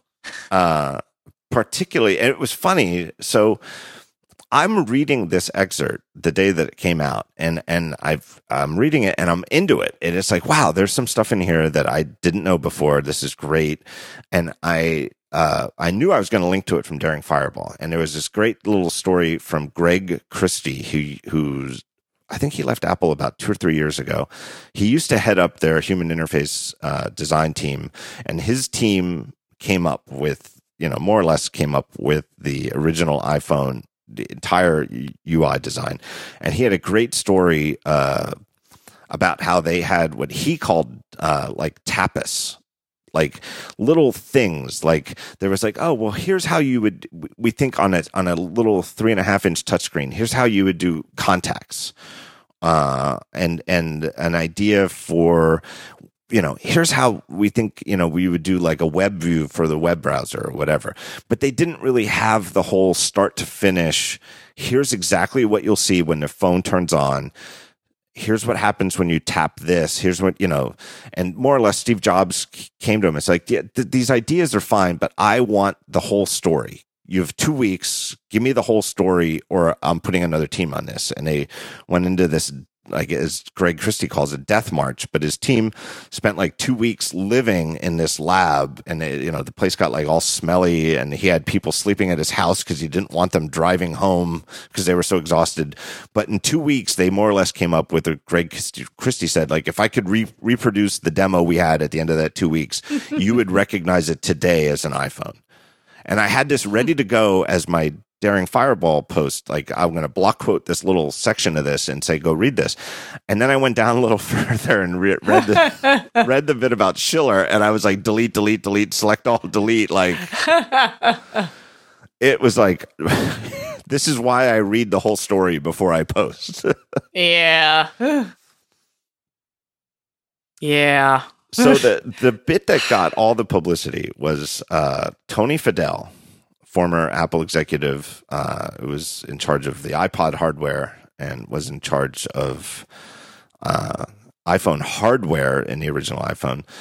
Uh, was quoted extensively saying that Phil Schiller was the lone person at the executive level who was insistent that the original iPhone should have a hardware keyboard like a BlackBerry. Uh, and that it got to the point where there was like a screaming match, and that Steve Jobs said something to the effect of, uh, "I'm sick of this shit. Get on, get on board, or get the fuck out," and and kicked him out of a meeting.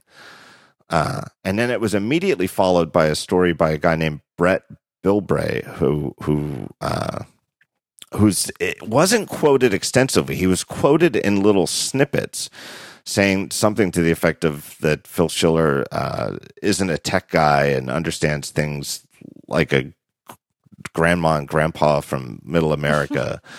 um, I think. Yeah. So I think here's what I think happened. I think I think Tony Fadell shot his mouth off and regrets it because it's since come out. Uh, the author of the book, Brian uh, Merchant, was on the uh, Vergecast with Nilay Patel and says he has he has the entire interview with Fadell on tape and went back and double checked and, and everything he quoted him saying was on tape. So the whole what what Schiller did though, I think it's kind of genius. Is Schiller just said uh, not true? Don't believe everything you read in response to some random person saying, "Hey Phil, is it true that you pushed this hard for a hardware keyboard?" And in response to that tweet, Fadell tweeted, "Hey, this this whole story isn't true. I really value my friendship with Phil Schiller and my time working with him." Uh, and this merchant has said, you know, responded to that and was like, "Well, I have you on tape saying this." Uh, so I, I feel like I, it's pretty clear what happened. I think Tony Fadell was quoted accurately. He said what he's quoted as saying. Whether it's actually true what he said is up for debate. Debatable. Yeah. Right. Like long story Yeah. short, that's the the that's where we stand. Is is it true or not that this happened? Who knows? Tony Fadell says one thing, but I think it's I think it's so funny that Phil Schiller baited. You know, he uh, Fadell tells this story that it seemingly tries to make Phil Schiller look a little foolish in hindsight, at least. And in just 44, in a 144 character tweet, Phil Schiller baited him into publicly making a shit out of himself. Well, what what is it? Uh, dish. Uh, grandma and grandpa, my ass. like, I mean, Phil Schiller is many things. Uh, I, not intelligent is not one of them. or technically savvy is absolutely Yeah. positively not true. And I realize I'm coming at it from the perspective of uh, somebody who just had him on my show last week. and so you can say, well, of course you're going to defend him because he's a friend of the show and he, he comes on your show, you know, last three years.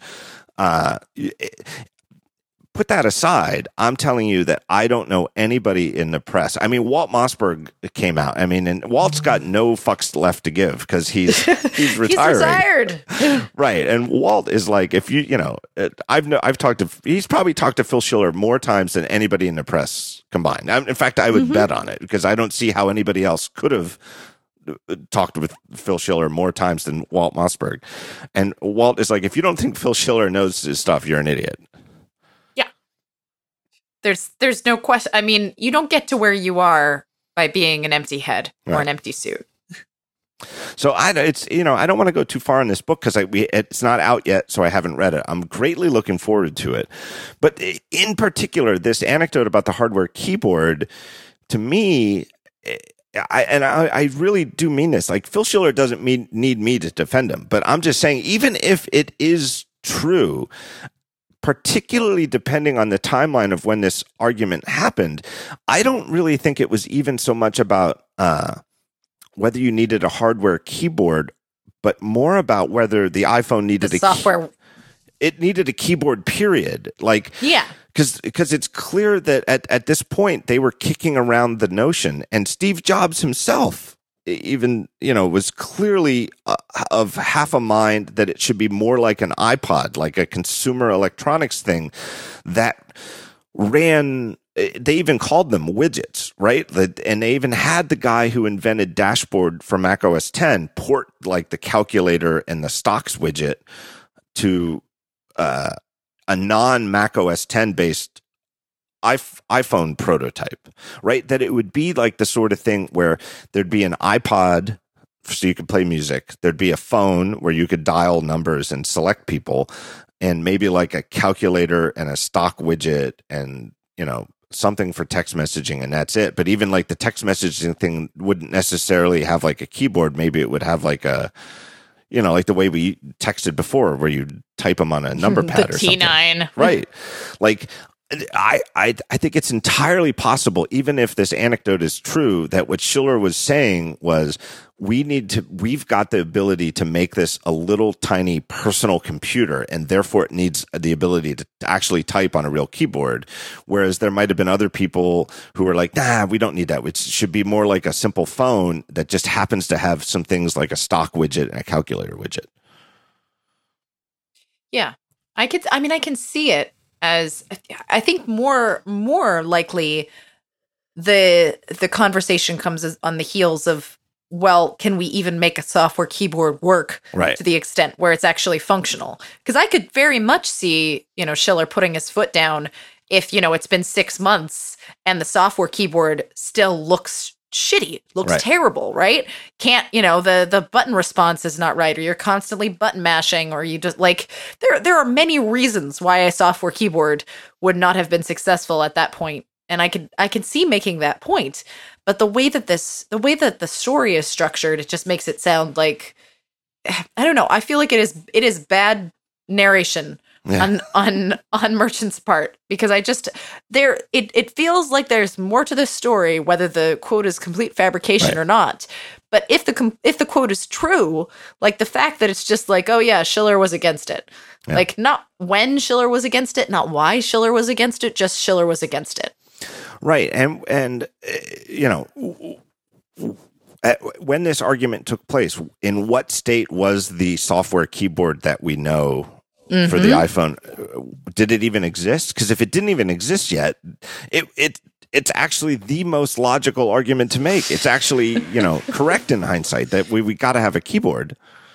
It's it's kind of funny how it blew out of control, but yeah.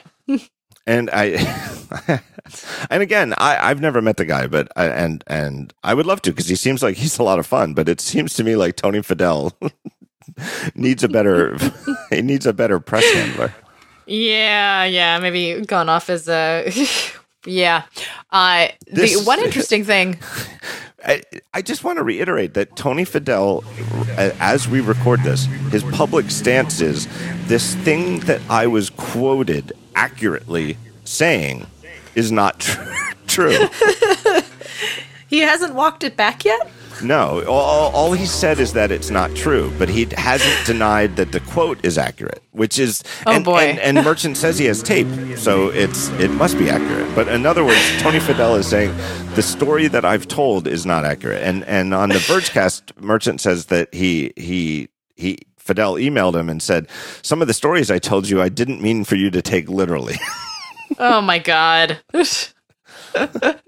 and what is extra funny to me is that, of course, what, two days after this story comes out, the Computer History Museum announces that they're going to, you know, have a bunch of the iPhone engineers yep. for a roundtable, including Scott Forstall, who did not get interviewed for this book and who no one has really talked to about creating the iPhone, period, up to this point because he's been under NDA. Yeah.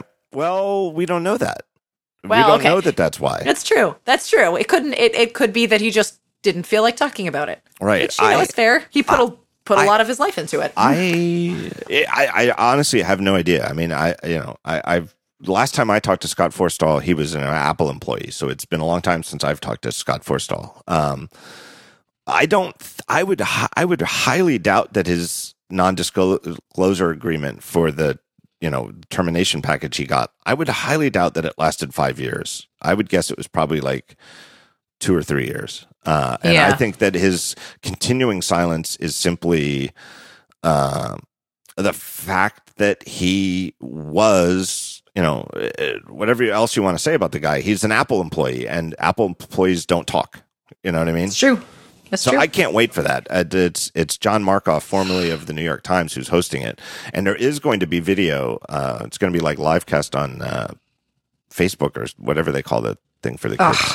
But there's going to be video, so it's great. I, I, I hope it's interesting. I hope he opens up because that's a guy whose story uh, we haven't heard since since the whole shit went down where he got he got forced out of the company. yeah. And I do kind of, I do kind of feel like this merchant's book, whatever it is, it seems like there's a lot of good stuff in it. But the fact that it doesn't have on the record stuff from Forstall or anybody on Forstall's team means at least half the story is not in the book. Yeah.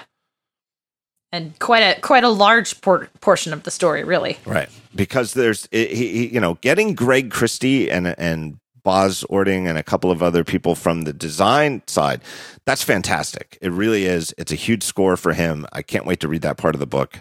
Um, but saying here's the design for the iPhone is one thing. Actually getting it to run, on, like I said, on 2007 ARM hardware is an entirely other thing, and and arguably the greater accomplishment. Yeah. I remember talking to somebody when the, when the at, at the MacWorld Expo in 2000 January 2007 when it was announced. Uh, I I uh, I I knew somebody who who I I didn't know beforehand, but afterwards I knew he worked at Apple and I knew that he had disappeared, and it ends up he was working on the original iPhone um, on the software, and I, I was like, "This is where you've been." He was like, "Yeah." And he still couldn't tell me anything really. You know, he could at least say, yes, this is what I've been working on. And I remember saying to him, like, okay, so it's running a stripped down version of macOS 10. I don't care how stripped down it is. It's going to take forever to turn on. Like, how, how is that going to work? Cause like my, my current cell phone at the time, like you could totally have it powered off, powered on, and it would be on in five seconds. And he just mm-hmm. said, you're, he, and he said, you're thinking about it wrong. You're not going to turn it on and off. You're going to put it to sleep. And I was like, oh. but it's funny because here we are in 2017 and it actually doesn't take that long for an iPhone to turn on anymore. But that No the longer, original yeah. one did take it did take I was correct. It did take forever to turn on. Something like 56 seconds, if I remember correctly. I think it took longer. I think it took over a minute. Yeah. I think it was Ugh, more than a minute. have. Well, you can still get that experience if you reboot your Apple Watch. So, you know. So true. oh my god, upgrading your Apple Watch. It's still it, it, Is- there anything worse in the entire Apple ecosystem than like a minor point upgrade to watchOS? Cuz you're no you're not even going to get like a major upgrade. You're really just getting like security fixes and bug, bug fixes. fixes. Yep. And it takes forever. Oh my god. So my my fun story on that is I have iOS 11 running on pretty much all of my iOS devices. I have High Sierra running in a partition on my Mac because I'm not stupid enough to install it wholesale. Uh, but I still do not have watchOS 4 because every time I go to install it, uh, it either doesn't work or it's like will take four and a half hours to download and install. Oh, the watch. That's that's that's something Apple could, you know, future future updates. Make Yeah. the watch easier to update. No, I, you know they will because it used to be Yeah. so hard to update the phone. It'll be the same way because you used to have It's to true. plug it into your Mac and download it on your Mac and and install it over. You couldn't do it right on the phone itself. It, it'll happen for the watch, and we'll all look back at these Watch 1.0 and Watch 2.0 days and laugh. But we're not there. Yet. We'll yet. get stories. Yeah, we'll get stories from the creators of the watch at the Computer History Museum. It'll be great.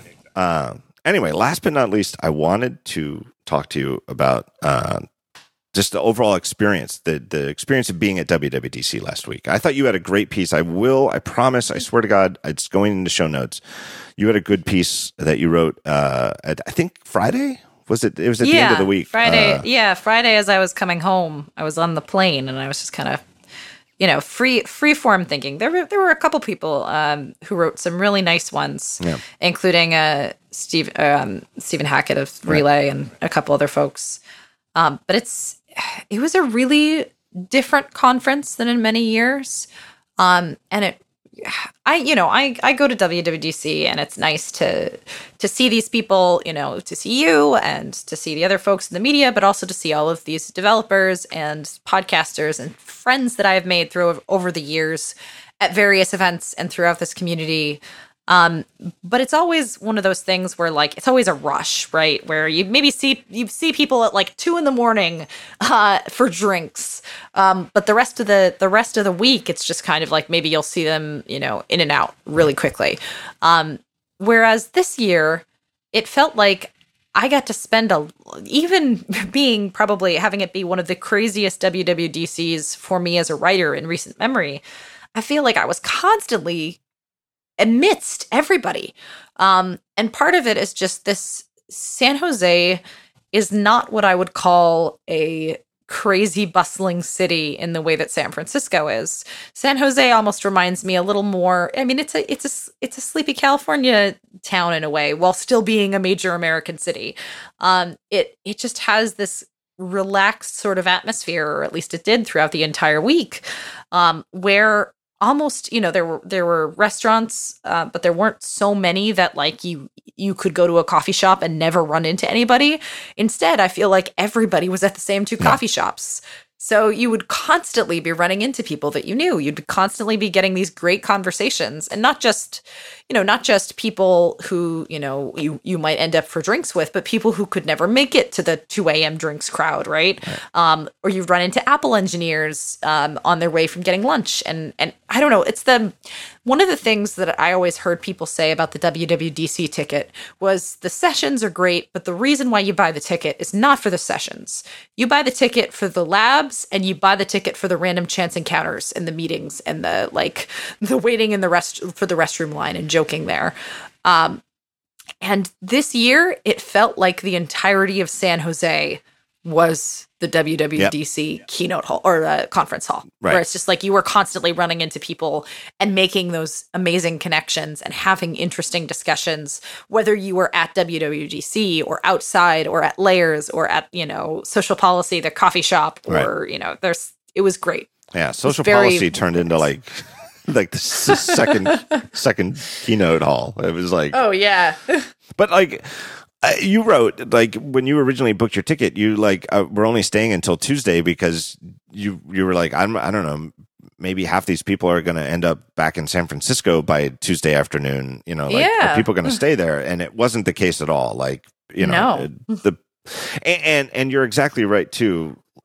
To the point where I question how San Jose functions without WWDC because in that downtown area there's there's it's a very nice layout. It, but it reminds me of like a college campus. It's not really yeah. like a downtown. It's more like a college campus.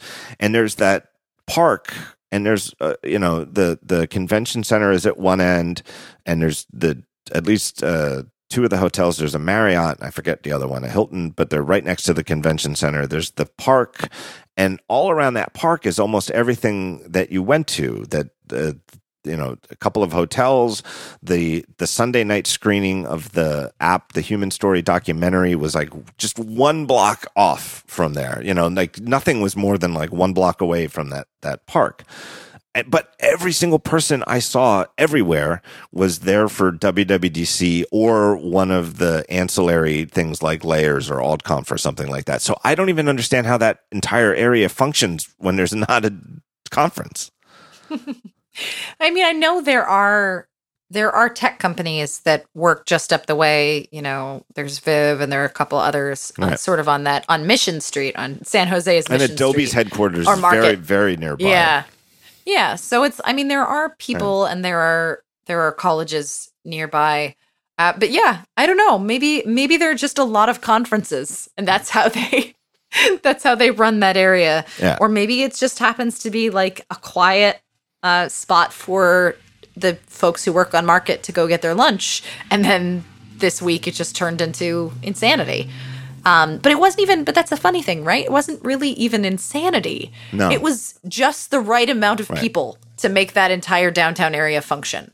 And it you know? seemed, it seems like the, the, the conference uh, I forget what it's called, McEnery, whatever it's called, the The McEnery, yeah. McEnery Center has more square footage than Moscone West. I mean, I don't even think there's a question about it. It's you know, No. uh, and Apple really took advantage of that. Like, uh, I was on Jim Dalrymple's podcast and we re- recorded it in the. Were you, were you? Did you make it to the podcast? Uh? I didn't, but Rene did. It- it- and it he had a gorgeous, absolutely. Yeah. I figured it would just be like a, a a little black box in the corner because that's all you need. You know what I mean? You don't need it doesn't Yeah. need to look good, but it was amazing because it like overlooked the this. um lounge that they had set up that was like several thousand square foot and while we were recording like wednesday afternoon or thursday afternoon whenever the hell it was uh there must have been 1100 1500 wwdc attendees in this lounge one floor down that we were overlooking just you know downloading betas and chilling and and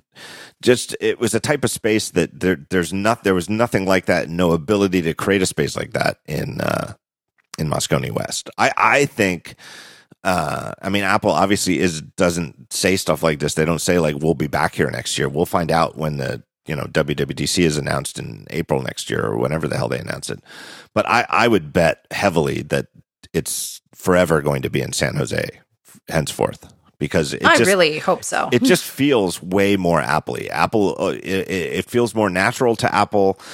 Apple got to control more of the experience within the convention hall, and they got to control way more of the experience in the surrounding neighborhood. That's the the biggest difference. oh yeah. Being able to have all the, the WWDC banners on the, the signposts, I think went around for at least a square mile. Yeah. Was very, very impressive. That Um, that said, I do feel if I have a suggestion to Apple, it would be that they should reach out to local restaurants and bars yes.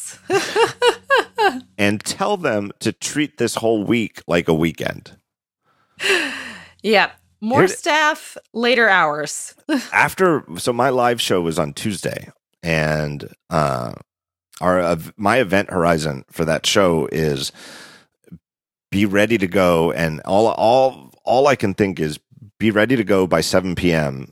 to actually step on stage and have questions ready and don't make a fool of yourself for the next hour or 90 minutes and then that's it every you know once that show is over i have no idea what the hell is going on and then you know uh, it was over. It seemed like it was a success. I felt like it was a really good show. I really liked it. Uh, Phil and Craig hung around for a little bit, uh, and we talked backstage, and it was all very fun.